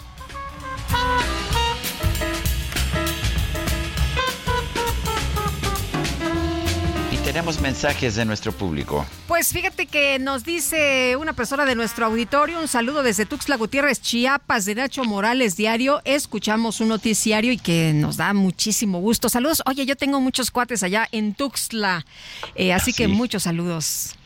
Muy bien, y nos dice, ah, es el doctor José Az. Me encanta que hayan escogido a Winton Marsalis, actualmente director de Lincoln, de la Lincoln Center Jazz Orchestra. Winton es un virtuoso de la trompeta que proviene de una familia de músicos fantásticos. Su padre Ellis, quien falleció en 2020, era un gran pianista. Su hermano Branford es un virtuoso del sax tenor. Su hermano Del Fallo, del, del Fallo, Ah, me dice aquí se pronuncia Delfío, yo pensaba que era del Fallo, en fin, Delfío, un gran trombonista, y su hermano Jason, un gran baterista, todos de jazz. Por favor, pongan Joe Turner Blues, interpretada por Winton y Eric Clapton. Saludos a ambos, me encanta su programa y los escucho todas las mañanas camino al trabajo. Eh, le pido aquí a Carlita, nuestra productora, que nos ponga eh, Joe Turner Blues en la próxima, en el próximo bloque. Eh, que es eh, pues esta es un blues que de hecho eh, en el que están Eric Clapton en la guitarra y Winton Marsalis en la trompeta. Hombre, qué agasajo. Oye, y nos dice otro de nuestros amigos del auditorio, no pone su nombre. Buenos días, yo creo que está bien la desaparición de esos fideicomisos, que los trabajadores vayan al IMSS o al ISTE como todos los trabajadores. Lo que dijo el presidente es verdad, no trabajan, es lo que dice esta persona. Bueno, pues son las 8 de la mañana con 36 minutos. El presidente de la República en la mañanera ya anunció la renuncia del actual subsecretario de Derechos Humanos de la Secretaría de Gobernación, Alejandro Encinas, y el nombramiento de Félix Arturo Medina Padilla. Él ah, pues fue nombrado procurador fiscal apenas en 2022, sí, apenas en 2022, pues ah, realmente no ha tenido ni siquiera mucha oportunidad para eh, pues para hacer algo allá. El relevo se hizo en 2022 en octubre, eh, de manera que este no no en octubre, perdón, es ah, eh, en enero del 2022, o sea que 2022 y lo que va de 2023 ha sido procurador fiscal con anterioridad Félix Arturo Medina eh, Padilla. Eh, quien es maestro en Derecho por la Facultad de Derecho de la UNAM, había sido jefe delegacional en Tláhuac y además fue director jurídico y de gobierno de la Magdalena Contreras, joven, fue hecho procurador fiscal para sorpresa de muchos, pero apenas en 2022 ahora será el nuevo subsecretario de Derechos Humanos en la Secretaría de Gobernación. Bueno, y la Ley de Ingresos 2024 planea una reducción al Fondo de Salud para el Bienestar, hecho que pone en riesgo la atención médica y medicamentos para los próximos años, de acuerdo con lo que pues ha explicado Héctor Jaime Ramírez Barba, diputado federal por el PAN, a quien saludamos esta mañana. Héctor, ¿qué tal? Muy buenos días. Muy buenos días, Sergio. Un placer saludarles. Gracias. Oye, doctor, el día de ayer vimos que de manera muy didáctica, eh, pues hablabas de que se han estado robando el dinero de los fideicomisos. Cuéntanos.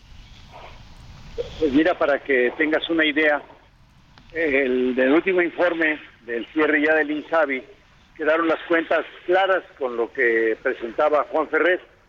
Mira, simplemente del 2021, 2022 y 2023 mandaron a la tesorería de la federación 150 mil 536 millones de pesos y dedicaron a la atención de enfermedades que provocan gastos catastróficos solamente 8 mil 852 millones de pesos. Es decir, una verdadera tragedia de saqueo cuando mandan a otros proyectos que no sabe uno qué se lo gastan 150 mil millones y solamente dedican 8 mil 852 millones de pesos. Y de manera muy clara, en el 2022 solamente dedicaron 1.027 millones de pesos.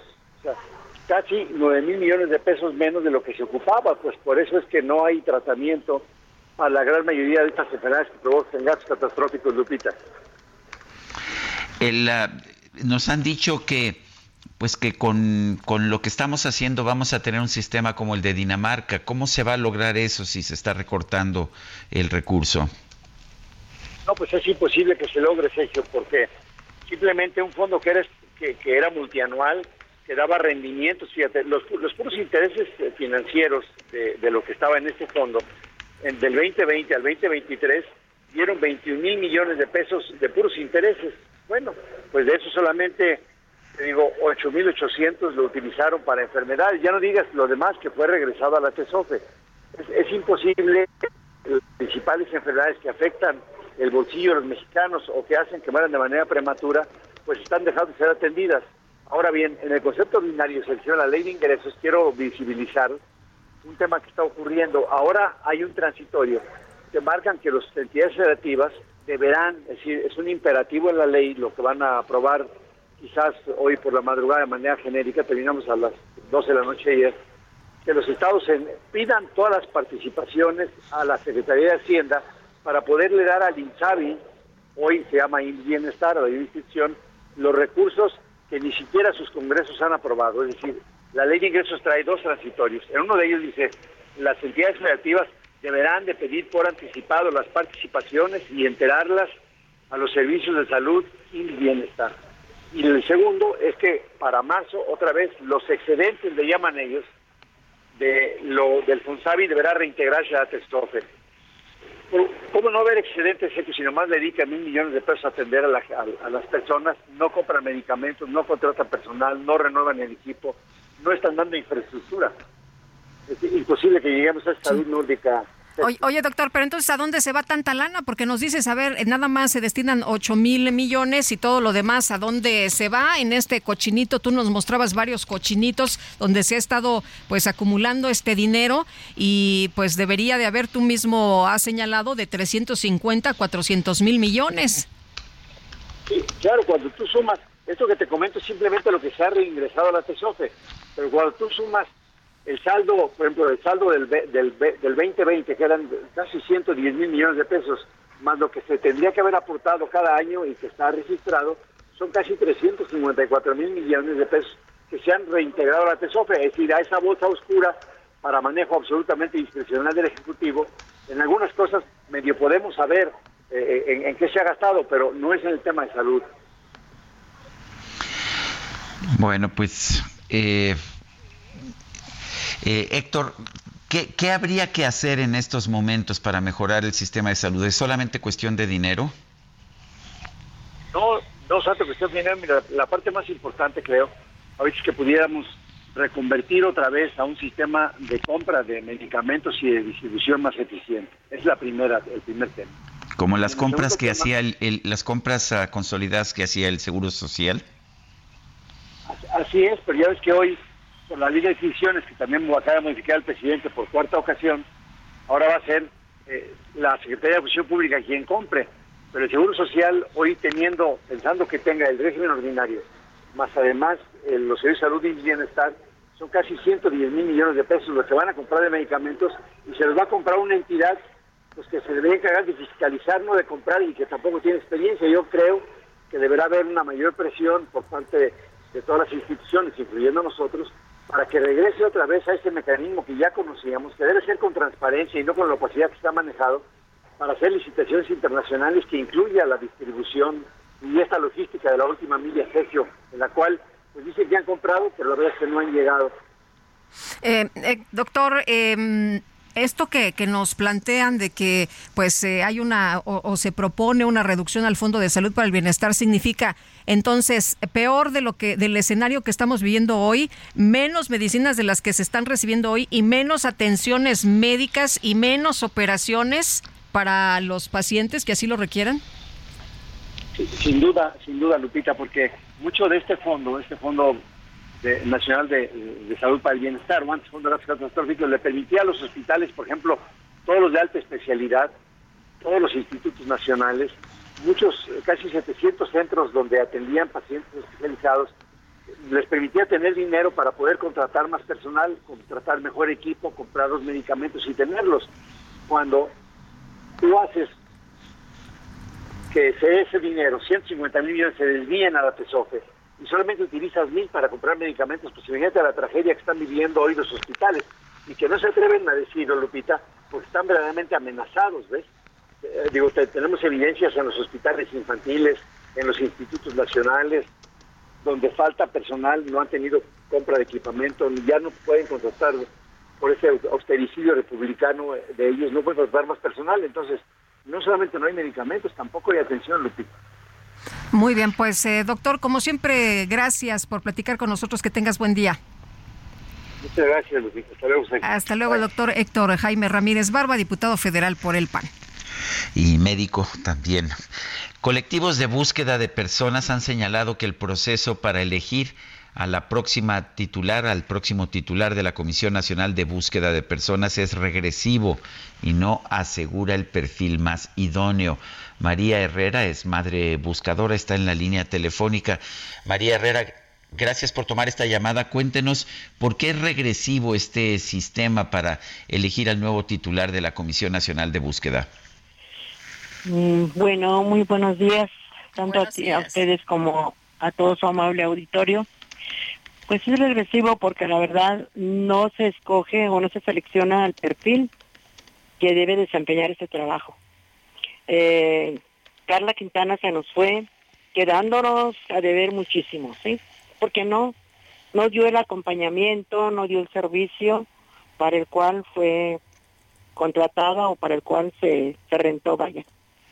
Y ahora vemos con tristeza que todas las personas que están dentro de la selección son personas para nosotros, nosotros desconocidas. Hay dos, tres personas conocidas que pues mis respetos porque yo no voy, no soy quien para, para juzgarles ni para hacer nada en contra de nadie, pero sí lo que nosotros pedimos como familiares es que esta persona tenga un perfil tenga una preparación, una capacitación para el cargo que va a desempeñar. Y más que nada, lo que pedimos sea, es que tenga un sentido de humanidad, vaya.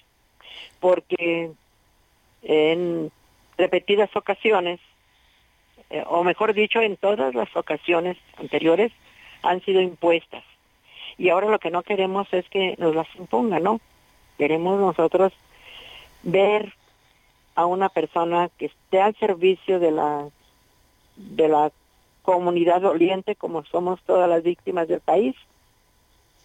Eh, nosotros, por ejemplo, nuestro colectivo tenemos prohibido, porque yo soy apartidista, ¿no? Yo desde que me pasó esto, sé que todos están con lo mismo. Hemos visto ya pasar tres colores y de los tres no hay para dónde hacerse. En los partidos anteriores, por ejemplo en el PAN, única y exclusivamente se nos dio la oportunidad de dialogar, pero nada se llevó a cabo de lo que fueron unas cuantas cosas las que se están vigentes, pero no del todo. ¿Por qué? Porque ponen personas, como les repito, con un perfil totalmente diferente. Nosotros les decimos a las, a las personas que van a entrar a la Comisión Nacional de Búsqueda que tienen que saber cómo buscar huesos humanos, no huesos políticos. Porque las madres, las buscadoras, es lo que buscamos. Nuestros huesos humanos, nuestros tesoros, para poder tener un poco de paz, porque la paz ya nos fue arrebatada y, no fácilmente la vamos a recuperar. Pero sí para nosotros es un aliciente el poder luchar el poder decirle al gobierno, mira, acá están, acá los tienen, porque nosotros sabemos, todas sabemos, que todos los presidentes municipales, todos los gobernadores saben dónde están nuestros seres queridos. Tal vez no sepan los nombres de cada una de las personas que están por ahí, pero bien saben cómo se manejan en su estado, en sus pueblos, en sus lugares de origen, y ellos saben quiénes son las personas quienes se han llevado a nuestros hijos y también, ¿por qué no decirlo? Saben dónde los tienen, pero han sido manejados por, no sé, la ingratitud, deshumanidad, falta de voluntad e intereses políticos que nosotros nos tienen sumidos, sumergidos en el dolor, en la desesperación y en esta total indolencia, vaya.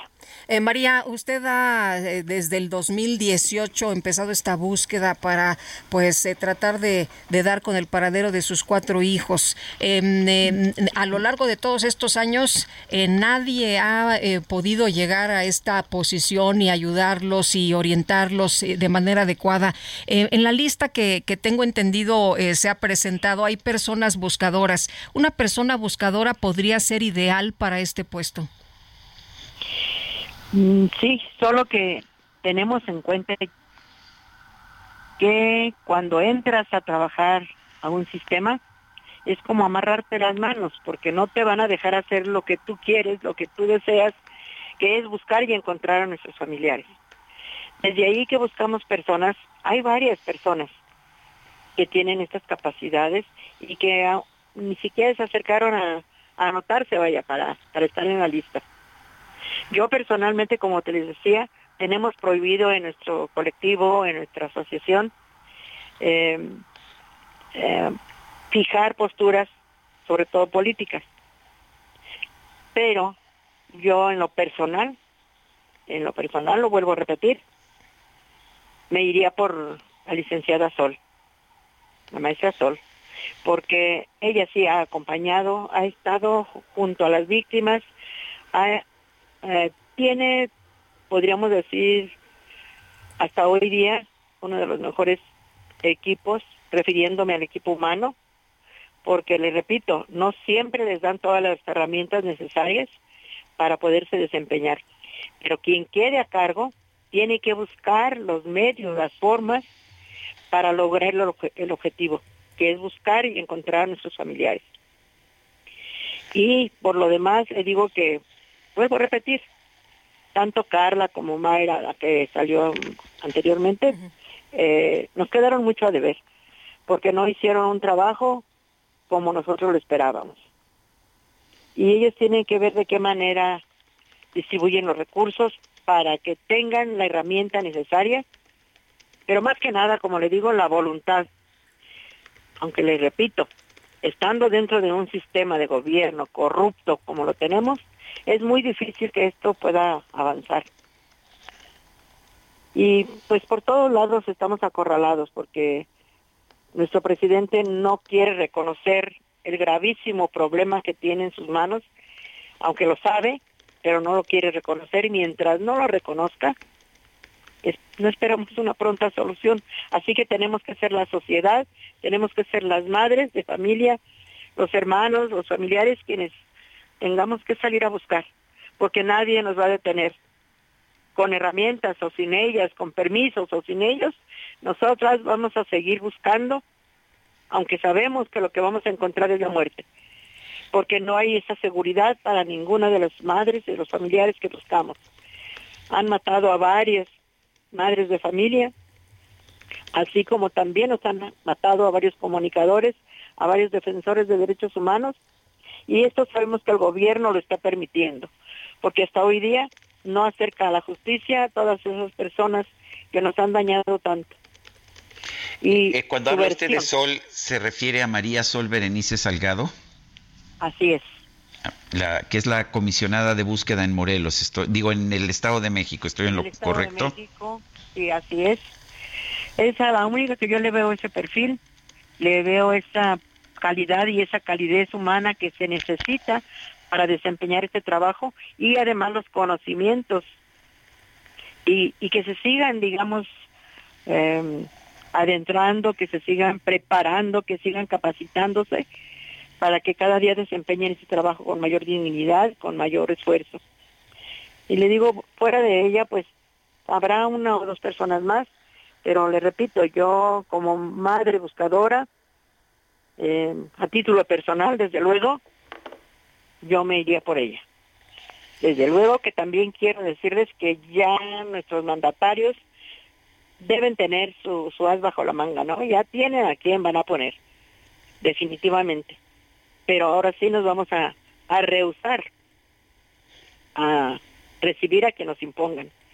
Porque les repito, no se vale que nos pongan personas que única y exclusivamente vayan por un sueldo, vayan a defender, eh, digamos, su, su trabajo o cuidar su trabajo sin desempeñar el trabajo para el cual se están rentando, para el cual se están proponiendo.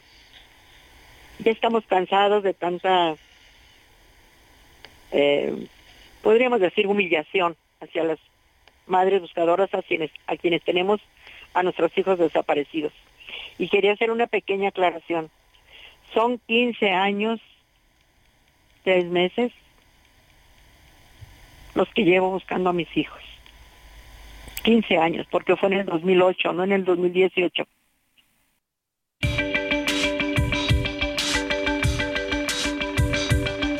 Sergio Sarmiento y Lupita Juárez quieren conocer tu opinión, tus comentarios o simplemente envía un saludo para ser más cálida esta mañana.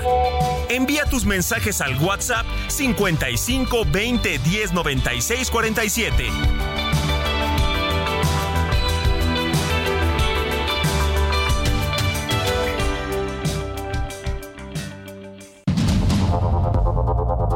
Continuamos con Sergio Sarmiento y Lupita Juárez por el Heraldo Radio.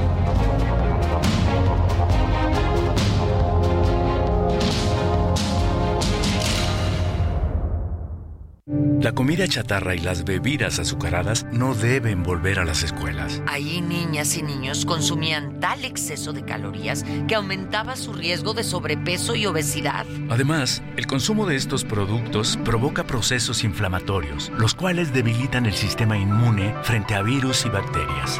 Es urgente que saquen ya la comida chatarra y bebidas azucaradas de las escuelas. Nuestros, niños son primero. Alianza por la Salud Alimentaria. Infinity QX80, la expresión de lujo en un diseño poderoso. Ahora, con 36 meses sin intereses o bono flexible. Descúbrelo en Infinity Polanco, Calzada General Mariano Escobedo 476, Anzures. Teléfono 5590-357748. Válido del 3 al 31 de octubre. Cat promedio del 10.7% sin IVA para fines informativos. Consulta www.infinity.mx diagonal promociones.html. Gastrolab. Historia, recetas, materia prima y un sinfín de cosas que a todos nos interesan.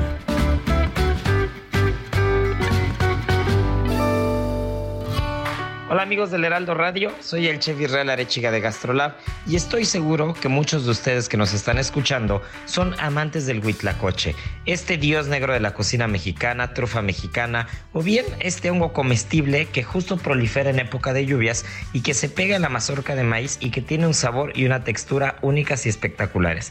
Así que bueno, traigo una receta bárbara para hacer unas quesadillas como Dios manda de huitlacoche y sobre todo aprovecharlo para que salga el sabor que tanto lo caracteriza que necesitamos una cucharada de mantequilla sin sal, 5 dientes de ajo finamente picados, medio chilito serrano igual finamente picado, un par de cebollas de cambray, un tercio de lata de granos de lote o bien pueden ser 60 gramos, media taza de jitomate picado, un chile poblano, un poquito de tortillas de maíz queso que puede ser Oaxaca, panela o incluso manchego que le va muy bien y con 400 gramos de huitlacoche o una latita del que ya viene cocinado tenemos los ingredientes base para ir a gastrolabweb.com, ver la receta y hacer unas quesadillas espectaculares.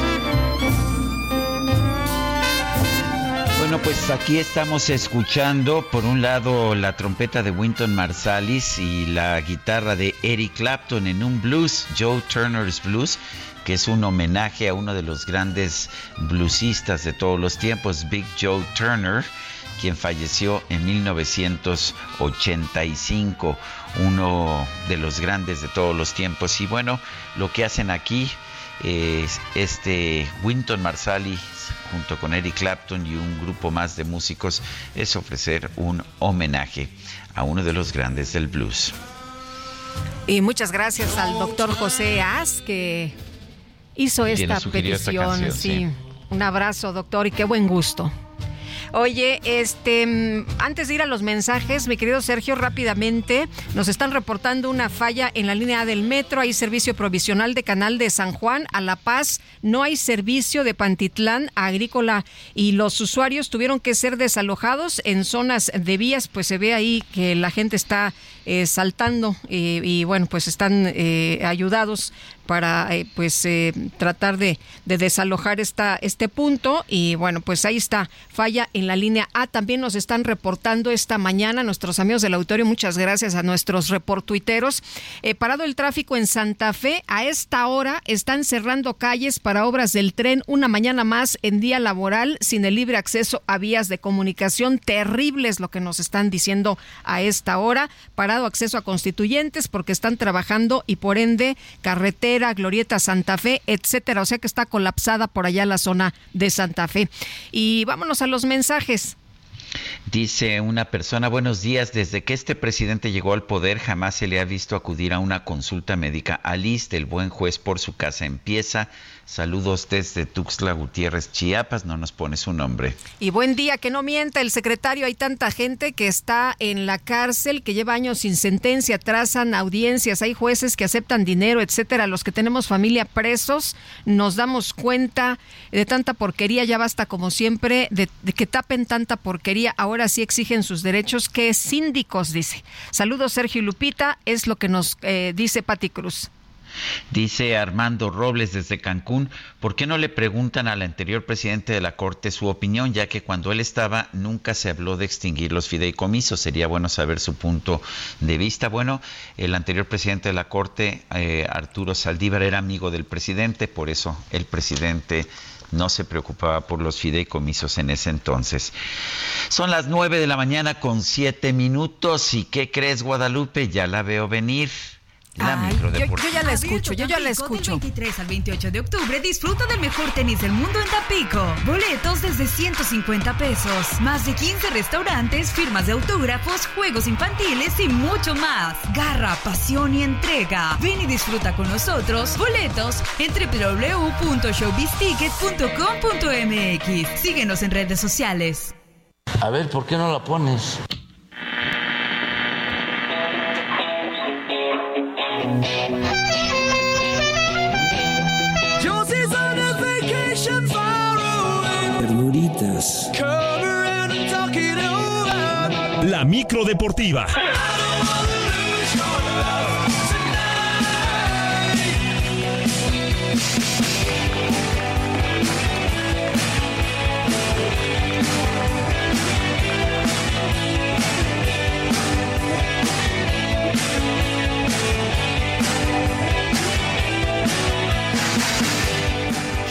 Bueno, pues mi querido Julio Romero, ¿qué nos tienes esta mañana? Adelante. ¿Cómo estás, mi querido Sergio Lupita? Hola.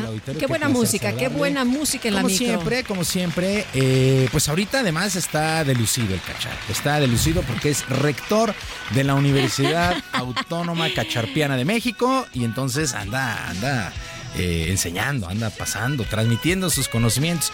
Le falla porque se nos trabaron, pero, pero está bien, digo, es natural, ¿no? Sácale despacito, es despacito el clutch y arranca en segunda la mica. Es que no, se puede hacer todo, tomar el refresco, darle mordida ahí al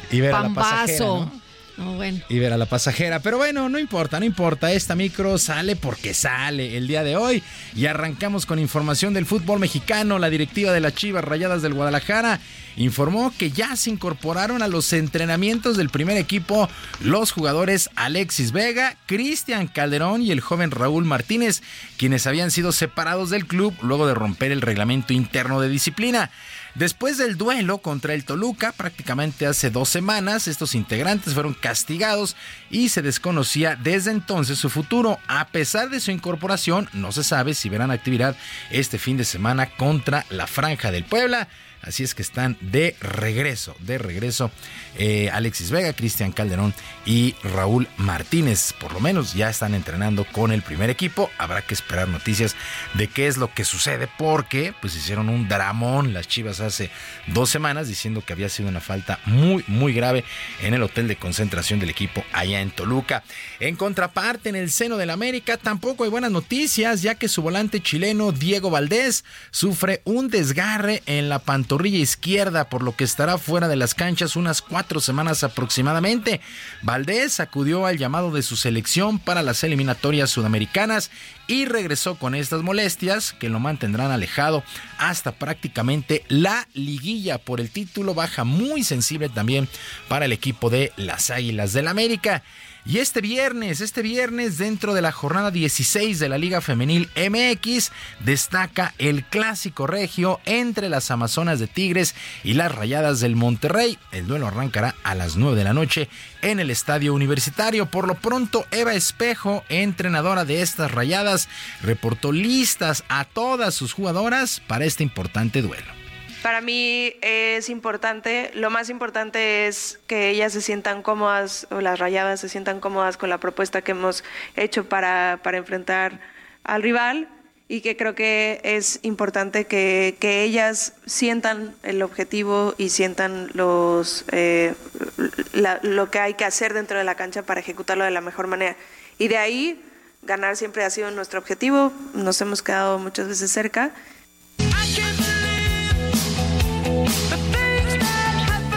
9 de la noche este clásico regiomontano. En otros compromisos también de esta fecha 16 de la Liga MX que destacan para el día de hoy, América estará enfrentando a Querétaro, el clásico tapatío Chivas contra Atlas, mientras que Pachuca estará enfrentando al Necaxa. Así las cosas con la Liga Femenil MX que día a día se vuelve más atractiva y este, este clásico, estos dos clásicos, la verdad es que también el, el, Chivas contra Atlas llama la atención y el Rayadas contra el conjunto de las Amazonas de Tigres.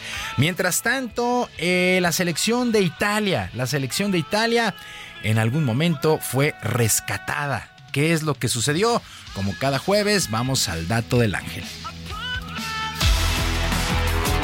¿Conoces la historia del portero que le salvó la vida a todo un equipo rival? Se trata del legendario portero de Checoslovaquia, František Planica, el jugador más limpio de la historia.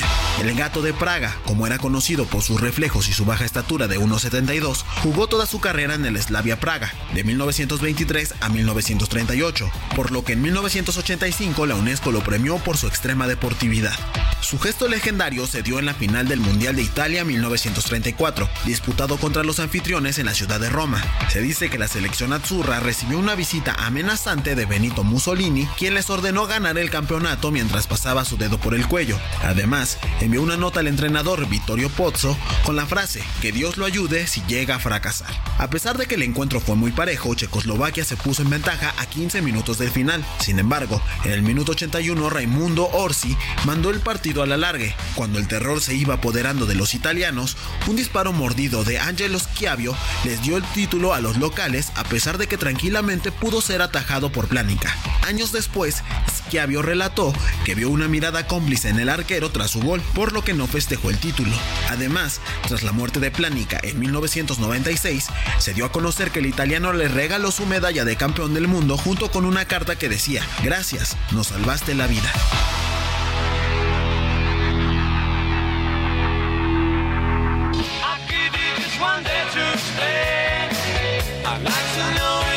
Bueno, recuerde que este y más datos del ángel en 11 metros MX, 11 metros MX, todo con letra y en todas las redes sociales. Bueno, y vaya lío, vaya lío que se armó con el deporte de nuestro país. Y aquí la historia, fíjense nada más lo que, lo que puede llegar a suceder. Bueno, la directora general de la CONADE, Ana Guevara, había ordenado que un grupo de médicos no viajara a Santiago de Chile para auxiliar a los deportistas y los que se encontraban allá en la sede de los Juegos Panamericanos no atenderían a los deportistas que se están entrenando. ¿De dónde salió este asunto? No tenemos ni la más remota idea, pero vaya decisión más absurda. Bueno, por su parte, Marijose Alcalá, presidenta del Comité Olímpico Mexicano, informó que para fortuna de los atletas, la ex velocista y ella misma pues ya platicaron y Ana Guevara cambió de opinión luego de una plática que ambas sostuvieron. Y bueno, decidimos que teníamos que hacer a un lado en este momento las diferencias, tratar de que todos construyéramos a favor de los atletas y yo siempre lo he dicho y lo voy a seguir diciendo, mientras yo pueda aportar para que les vaya bien, lo voy a hacer. Sí tengo que ser firme en, muchas, eh, en muchos temas que no nos han agradado, pero al final de cuentas ahorita decidimos eh, las dos dejar las diferencias a un lado y tratar de que los médicos, los psiquiatras, tanto del Comité Olímpico Mexicano como del COM, todo el esfuerzo lo hagan a favor de los atletas. Bueno, de esas decisiones que no se entienden en la vida, como por qué se ordenó que los médicos y los fisiatras no viajaran a Santiago de Chile y los que estaban allá que no atendieran a los deportistas. Caray, si apenas el lunes fue la ceremonia de abanderamiento y pues todo parecía miel sobre hojuelas, pues se tuvo esta decisión. Afortunadamente, bueno, pues ya Ana Guevara cambió esta decisión y ya vuelan algunos médicos rumbo a Santiago de Chile porque pues ya aunque en lo deportivo la ceremonia se pone en marcha este viernes, pues algunas disciplinas ya arrancaron como el béisbol. La novena tricolor el día de ayer derrotó 16 carreras por cero a los anfitriones chilenos con un juego sin hit ni carrera combinado que abrió Wilmer Ríos. El manager de este equipo nacional de béisbol, Enrique Elche Reyes, tomó con mucha tranquilidad este resultado ya que sabe falta mucho camino rumbo a la medalla. No, no, no, no, esperábamos tanta, tanta la, diferencia, pero picharon muy bien los muchachos, jugaron muy bien. Nosotros vamos a ir a, a sacar el mejor resultado que podamos, juego por juego. Bueno, y en los playoffs del béisbol de las grandes ligas, los Astros de Houston respiraron un poco, derrotaron ocho carreras por cinco a los Rangers de Texas en el tercer juego de la serie de campeonato. El compromiso está ahora 2 a 1, todavía en favor de los Rangers que están en casa. Mientras que en la Liga Nacional, con ventaja de 2 a 0, los Phillies de Filadelfia visitan hoy por la tarde a los Diamondbacks de Arizona ya caminamos rumbo a la Serie Mundial. Recordar que estas series de campeonato son a, ganar cuatro de posibles siete duelos. Y el día de hoy, el día de hoy se pone en marcha la semana 7 en el fútbol americano de la NFL. Los Jaguares de Jacksonville estarán enfrentando a los Santos de Nueva Orleans.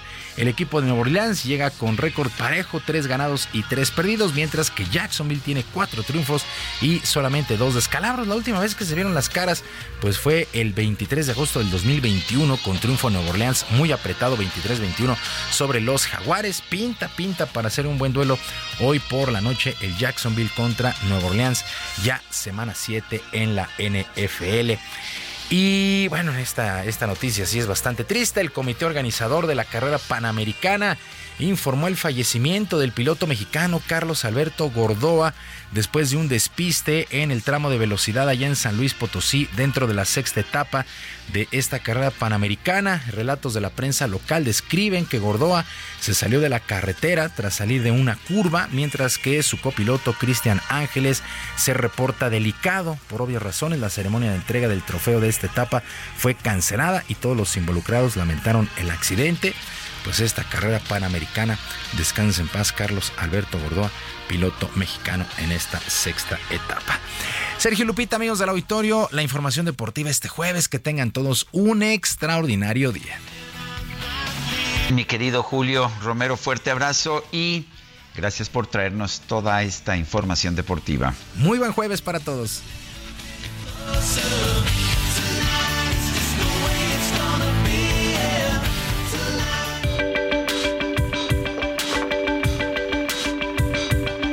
Lupita Juárez, tu opinión es importante. Síguela en arroba Lupita Juárez H.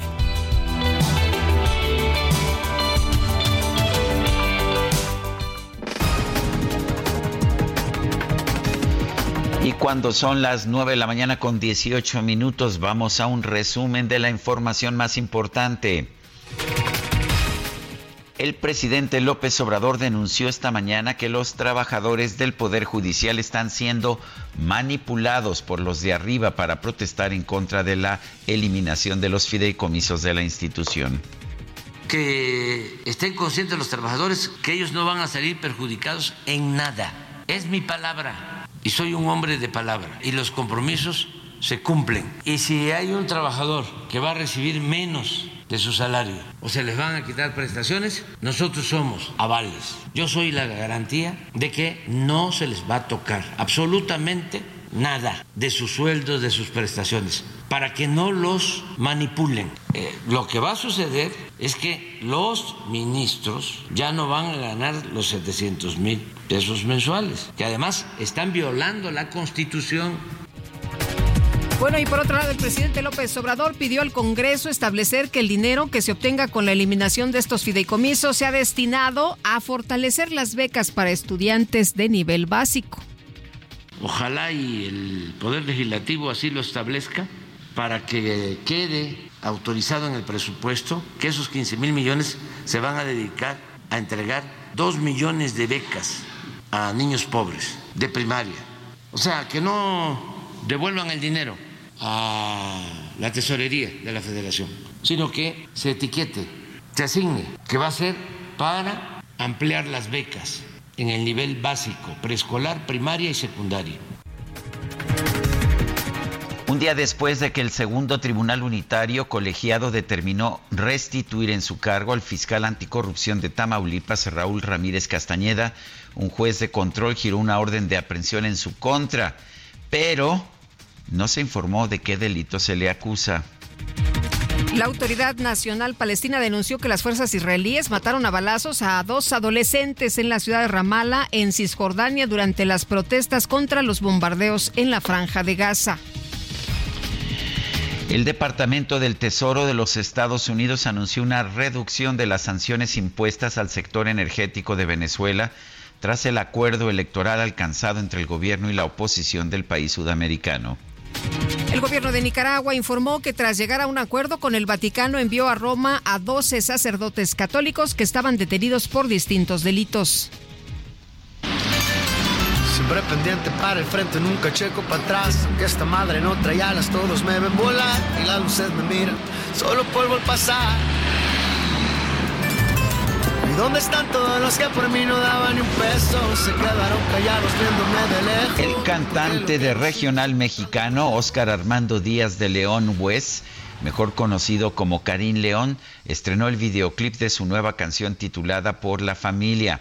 En este se le observa llegando a un aeropuerto donde lo recoge un taxista que resulta ser el piloto de Fórmula 1, Sergio Checo Pérez quien lo lleva a su casa a toda velocidad derrapando por carreteras y caminos de terracería.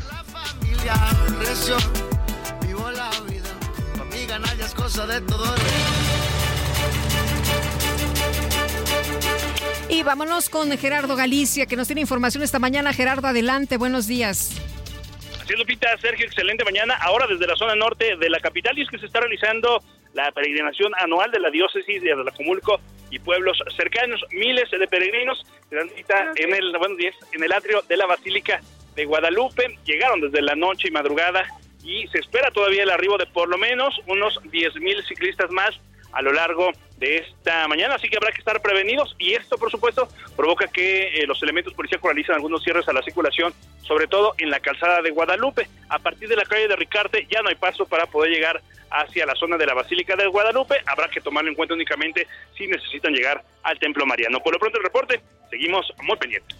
Muy bien, muchas gracias Gerardo, muy buenos días. Hasta luego. Bueno, y en la región Triqui del noroeste de Oaxaca, fueron asesinados Andrés Guzmán Rodríguez, síndico municipal de San Martín y Tunioso, así como su esposa y una de sus hijas. Los quemaron en el interior de un vehículo eh, que fue que quedó calcinado la noche de este 17 de, de, octubre. Los testigos indicaron que alrededor de las 23 horas del martes se escucharon detonaciones de arma de fuego pero en la mañana de este 18 de octubre notaron el vehículo calcinado y los cuerpos en su interior, entre ellos el de la esposa del síndico, María de Jesús, de 28 ocho años y de una niña menor de edad. Los habitantes de Martín y Tunioso bloquearon la calle Benito Juárez en el paraje Cruz de Rama para exigir justicia y la presencia de personal de la Fiscalía General del Estado de Oaxaca. Y tras recibir el reporte de la agresión, bueno, pues ah, ya se han empezado pues las averiguaciones sobre este tema. Hasta este momento no hay detenciones. Son las 9 de la mañana con 24 minutos. Nuestro número de WhatsApp 55 2010 96 47. Regresamos.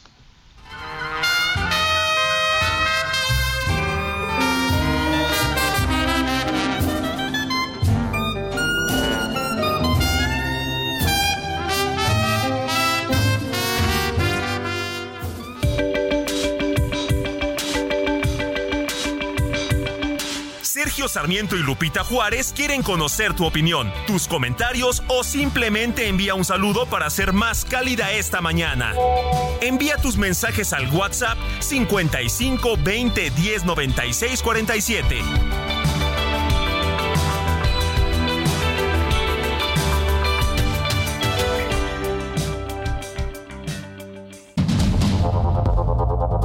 Continuamos con Sergio Sarmiento y Lupita Juárez por el Heraldo Radio.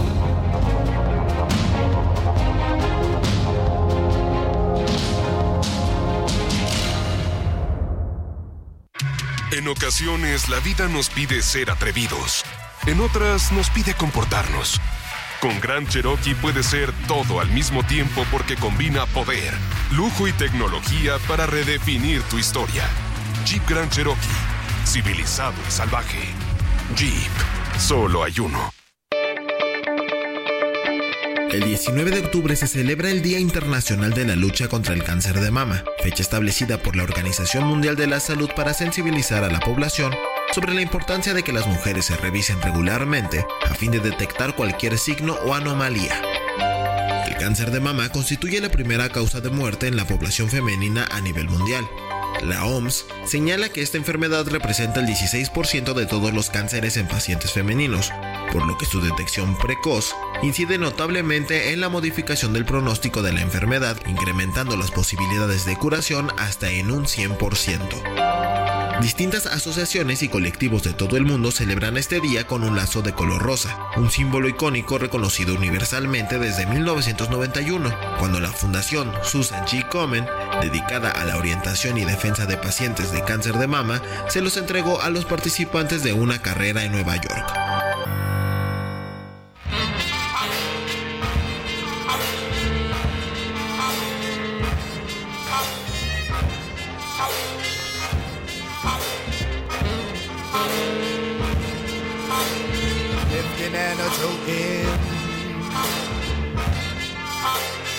Acting and a sacking, kicking and a hoeing,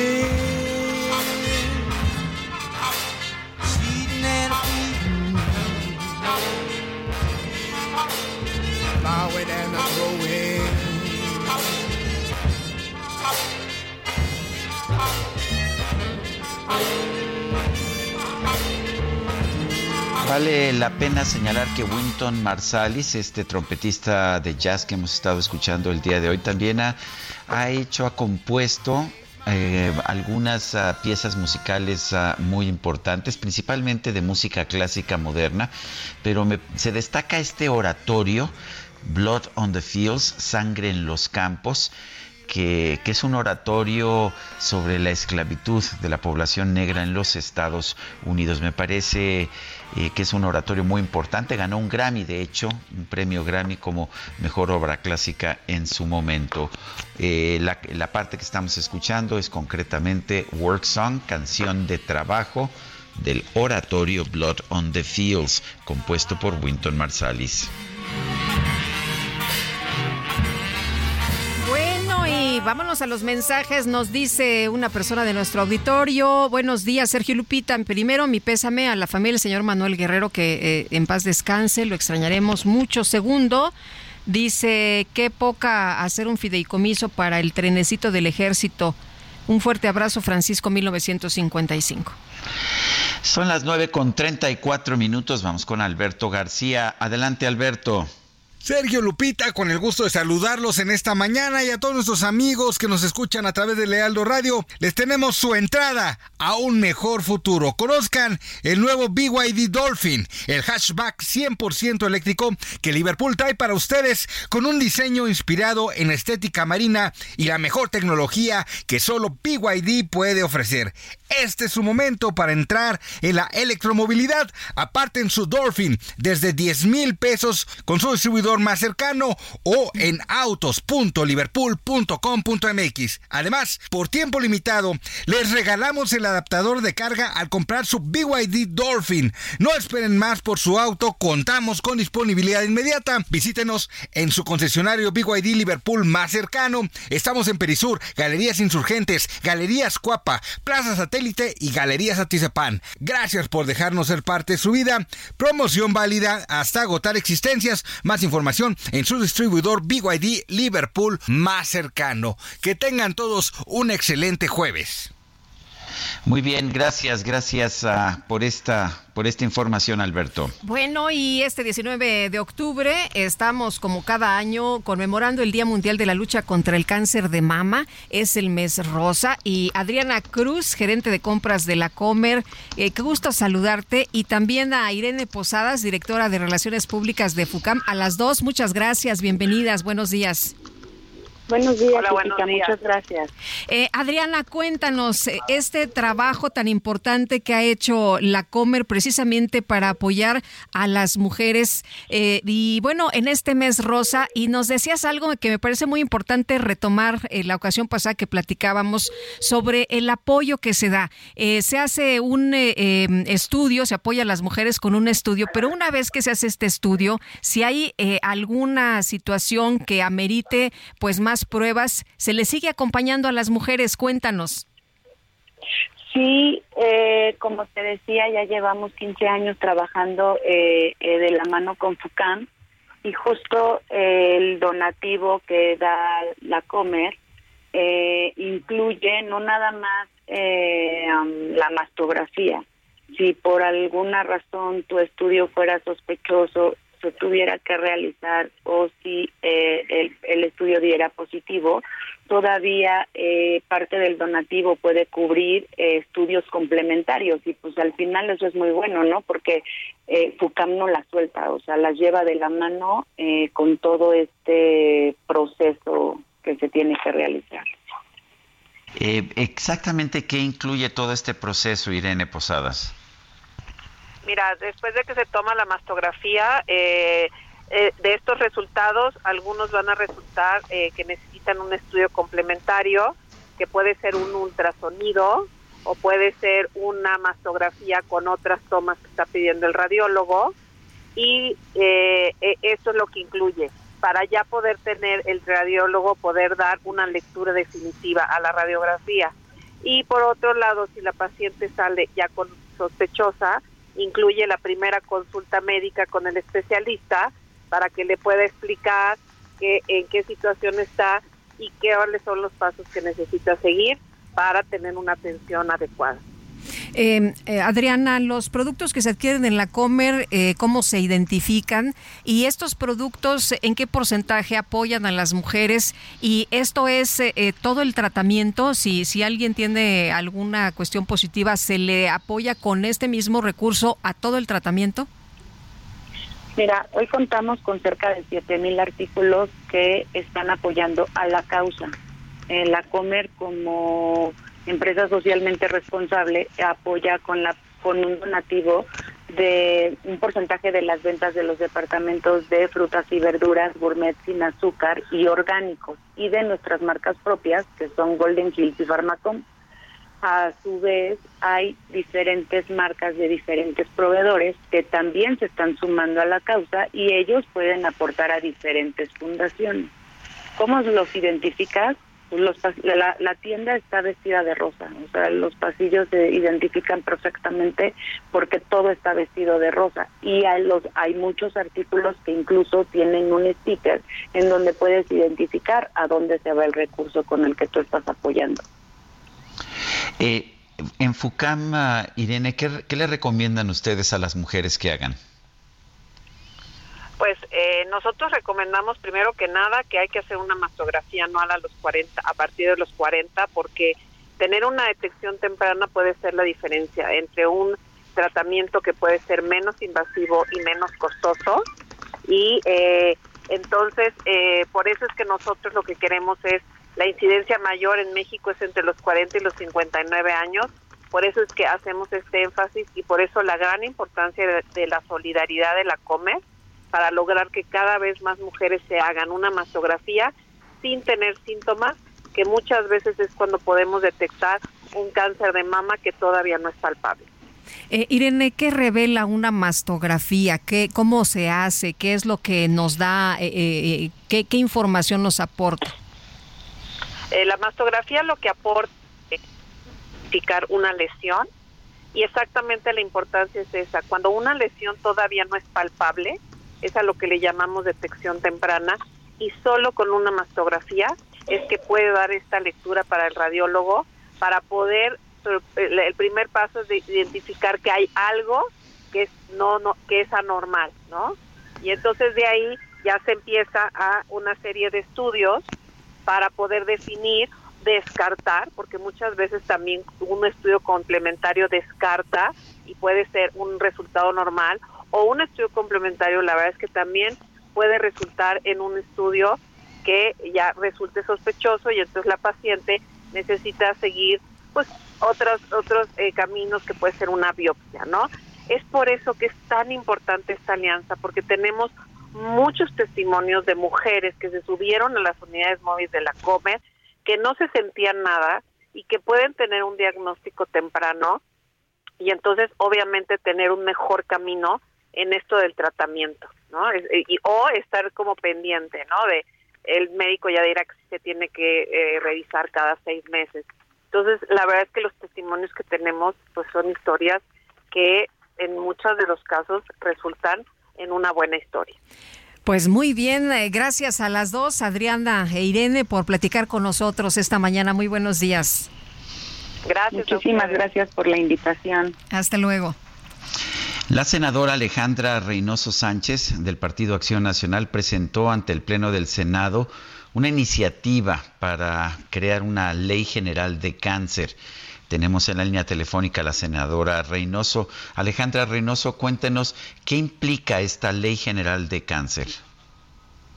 ¿Qué tal? Buenos días, Sergio, Lupita. Buenos bueno, pues días. esta ley general de cáncer que fue integrada además con eh, eh, por el trabajo de 13 fundaciones y organizaciones de la sociedad civil después de varias mesas de trabajo, esta ley lo que pretende es, por un lado, poder unificar el proceso, la ruta del paciente, independientemente de en qué ciudad viva del país, independientemente de si tiene o no derecho a biencia, incluye la creación de una Comisión Nacional de Cáncer, de un Plan Nacional de Control de Cáncer, eh, incluye, por supuesto, el Registro Nacional de Cáncer y lo más importante, que tenga posibilidad de que se le etiquete el recurso desde el presupuesto de egresos de la federación, eh, que tenga el recurso suficiente para la infraestructura, para la atención, pero también vincula esta ley general de cáncer con la parte educativa académica para la formación de especialistas. Un trabajo de más de un año y en donde yo reconozco esta disposición, el tiempo invertido y que sin duda alguna un instrumento necesario y urgente para la atención de cáncer en México. Alejandra, eh, el cáncer no se siente al principio, el cáncer no duele y todos los días son una oportunidad para defender la vida. Definitivamente, eh, justo la importancia y aquí nuestra responsabilidad, y me voy a referir a las mujeres eh, principalmente por la incidencia que tiene, que sabemos que el cáncer de mama también puede, eh, eh, puede surgir en, en los hombres o diagnosticarse, pero mayoritariamente sucede en las mujeres. Y en un, por un lado nuestra responsabilidad de hacernos nuestros estudios cada año, por otro lado la responsabilidad del sector público de tener la suficiencia en mastógrafo, en acercar los estudios y en que una vez que se diagnostica pueda recibir la atención. Eh, y, y creo que esta cultura de, de prevención y de detección oportuna tenemos gran parte de la responsabilidad, pero también el, el, el bien lo decía, no duele, no se siente nada. Pues más bien, tú, más bien tú cuéntanos, cuéntanos de esta experiencia y de cómo muchas mujeres lo vivieron como tú, eh, de, bueno, eh, pues la pandemia eh, obligó a muchos a no ir a hacerse sus estudios como lo hacían de manera frecuente. Efectivamente, que fue mi caso donde yo más de 14 años haciéndome cada año mis estudios de seguimiento. ¿Por qué? Porque tenía quistes, yo tenía eh, conciencia de, eso y pues eh, iba cada año a hacerme ultrasonido y mastografía.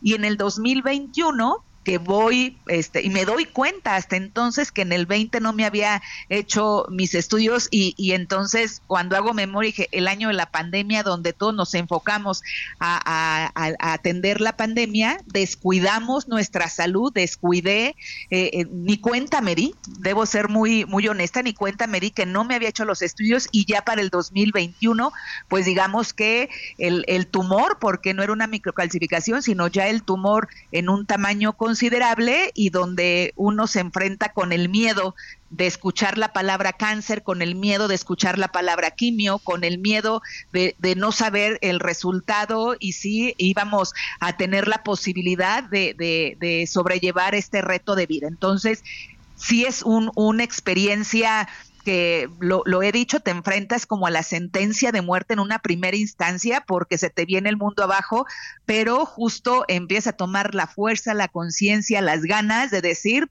a, lo que se ocupe, vamos a estar, no vamos a desistir y, y, así fue. ¿Es necesaria una nueva ley general para, pues, para poder combatir el cáncer? Sí, Sergio, definitivamente. Mira, es necesario. ¿Por qué? Porque tenemos una ley general de salud. Eh, sin embargo, el cáncer necesita de una estrategia, necesita de una atención mucho más estratégica, necesita de un plan para poder disminuir la estadística, porque de nada nos sirve cada año estar llegando a este mes rosa con los datos de cuántas defunciones subieron. A mí me encantaría que las siguientes estadísticas sean de cuántas mujeres mujeres se pudieron salvar o cuántas mujeres se diagnosticaron a tiempo, de cuántas mujeres, cómo podemos aumentar este 20% de mujeres entre 40 y 69 años que se hacen sus estudios, cómo podemos aumentarla al 80, al 100%, y, y, y ese es el gran reto. Segundo, eh, tiene que ver con la infraestructura. Desde una ley general de cáncer se atiende de manera integral el tema desde la parte educativa, desde eh, eh, la oportunidad para poder atender la, el diagnóstico, la formación de especialistas, la suficiencia presupuestal, las alternativas de financiamiento. Definitivamente sí es necesario porque independientemente de dónde esté el cáncer, el impacto emocional, el impacto económico y el impacto para la familia es el mismo. Eh, Alejandra, en el caso de, los recursos, como tú decías, infraestructura, la capacidad, eh, ¿tenemos realmente capacidad para la cobertura en los hospitales del país para atender de manera preventiva como se nos pide año con año a la población, sensibilizar la importancia de la detección precoz, en fin? No, no existe, Lupita, siendo muy honesta, a ver qué es lo que sucede en nuestro país. Primero, partir de que es un sistema fragmentado, es decir, quien tenga derechohabiencia al IMSS, al ISTE, a un hospital de Pemex o de la Sedena o ahora de IMSS Bienestar o lo que era INSABI, la ruta va a ser totalmente distinta y la posibilidad también el alcance va a ser distinto. No existe la infraestructura suficiente y permíteme, permíteme ponerles un ejemplo. Una paciente del ISTE este, que vive en Dolores Hidalgo, a través de un laboratorio privado, porque pues ahí no hay clínica de liste, no hay mastógrafo, no, por lo tanto va a un laboratorio privado, se hace su estudio, le sale un BIRAT este 5 y entonces le hacen su su, eh, su biopsia, por supuesto, con una fundación, este apoyada por una fundación, sale positivo el cáncer, acude al liste en Guanajuato capital. Ella es de Dolores, va a Guanajuato. En Guanajuato le dicen, la vamos a, referir a León. Eh, de ahí saca la cita en León y en León sabe que nada más que necesita antes sacarse unos estudios de laboratorio, regrese a Guanajuato. Después, este, es decir, en toda esta ruta hasta llegar a que la pudieran operar, pasaron casi cinco meses. Y no solamente eso, Dos meses, pasaron más de dos meses para que pudiera tener su estudio histopatológico. Este estudio que, que analiza qué tipo de cáncer para entonces establecer el protocolo del tratamiento. Entonces, si sumamos todo el tiempo, fueron prácticamente ocho meses en lo que pudo iniciar el tratamiento y va bien, bendito Dios, va bien. Sin embargo, eh, eh, creo que el riesgo en el que se ponen las pacientes es muy alto y si tenemos los protocolos y unificados los procedimientos con infraestructura para la detección, porque luego hablamos de la detección oportuna, pero sin mastógrafos, mastógrafos, mastógrafos perdón, suficientes o especialistas para la interpretación, pues de nada este, servirían sacar este, 500 mil mastografías si no va a haber quien las puede interpretar eh, en su momento. Claro. Pues Alejandra, como siempre, apreciamos mucho que puedas platicar con nosotros. Muchísimas gracias, Lupita y Sergio, y que tengan muy buen día. Y un mensaje final para las mujeres que no tengan miedo de hacerse sus estudios cada año. Muy bien, gracias Alejandra Reynoso, senadora por el Partido Acción Nacional. Vamos nosotros a un resumen de la información más importante que se ha generado esta misma mañana. Infinity QX60, rediseñada para darle poder a tu estilo de vida. Ahora con 36 meses sin intereses o bono flexible. Descúbrela en Infinity Pedregal, Avenida Insurgente Sur, número 1355, Jardines del Pedregal. Teléfono 5555-285344. Válido del 3 al 31 de octubre. CAT promedio 10.7% sin IVA para fines informativos. Consulta www.infinity.mx diagonal promociones.html.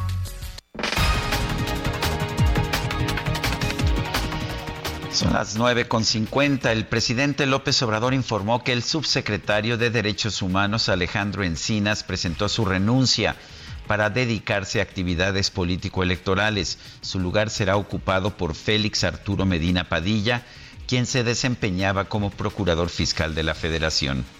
Él ya me presentó su renuncia y va a participar en actividades políticas electorales y ya también eh, he nombrado al sustituto. Ah, también les traigo información porque después este, a, lo mejor los aburro yo con tantas cosas. El presidente López Obrador también aseguró que con su presupuesto el Poder Judicial puede atender todas las exigencias de los trabajadores que se oponen a la desaparición de los fideicomisos de la institución. Trabajadores, una real revisión para saber cuáles realmente sí pudieran estar afectando. Sí, es un trabajo de los legisladores, pero no es para perjudicar a los trabajadores, es para cortar el copete de privilegios de los de arriba ¿Eso implicaría a lo mejor nada más algunos fideicomisos, no todos? ¿O consideran que... Es que lo pueden resolver con el presupuesto. La verdad es que con el presupuesto les alcanza para eh, cumplir con todas sus demandas, necesidades laborales. El huracán Norma en el Océano Pacífico alcanza categoría 4 con vientos de 215 kilómetros por hora. Se aproxima, se dirige hacia la zona de Los Cabos. Hay una alerta de huracán para el sur de la península de Baja California. Y en información de último momento, el Departamento de Estado de los Estados Unidos ha emitido una alerta global debido a tensiones crecientes en diversos lugares del mundo y el potencial de ataques terroristas, manifestaciones o acciones violentas contra ciudadanos e intereses estadounidenses. El presidente de Venezuela, Nicolás Maduro, informó que el gobierno de los Estados Unidos va a realizar vuelos semanales de repatriación de migrantes venezolanos hacia Caracas. El presidente ruso Vladimir Putin acusó al Comité Olímpico Internacional de ejercer discriminación étnica contra los deportistas de su país, ya que estos van a participar con un número limitado en París 2024 y bajo bandera neutral.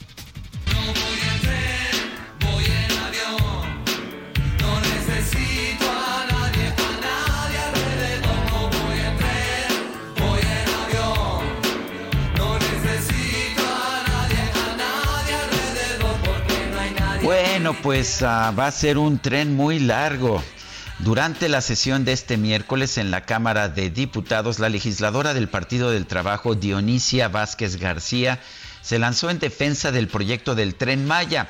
Dijo que es una obra magnífica, ya que va a hacer un recorrido desde el istmo de Tehuantepec hasta, sí, el canal de Panamá.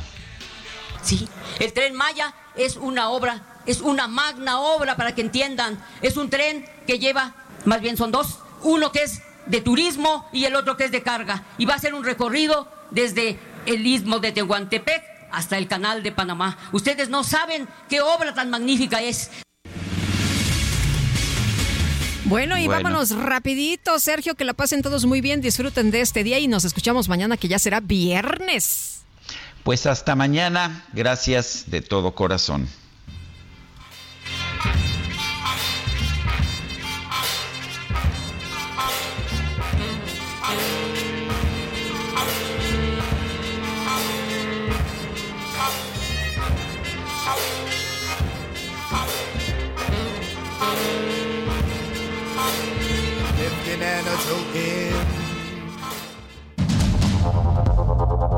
Heraldo Media Group presentó Sergio Sarmiento y Lupita Juárez.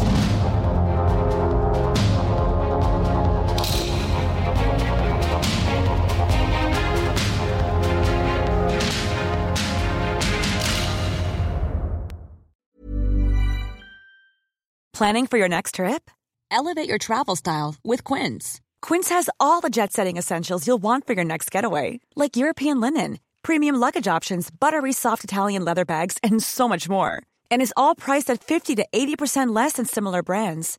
Plus, Quince only works with factories that use safe and ethical manufacturing practices. Pack your bags with high-quality essentials you'll be wearing for vacations to come with Quince. Go to quince.com slash pack for free shipping and 365-day returns.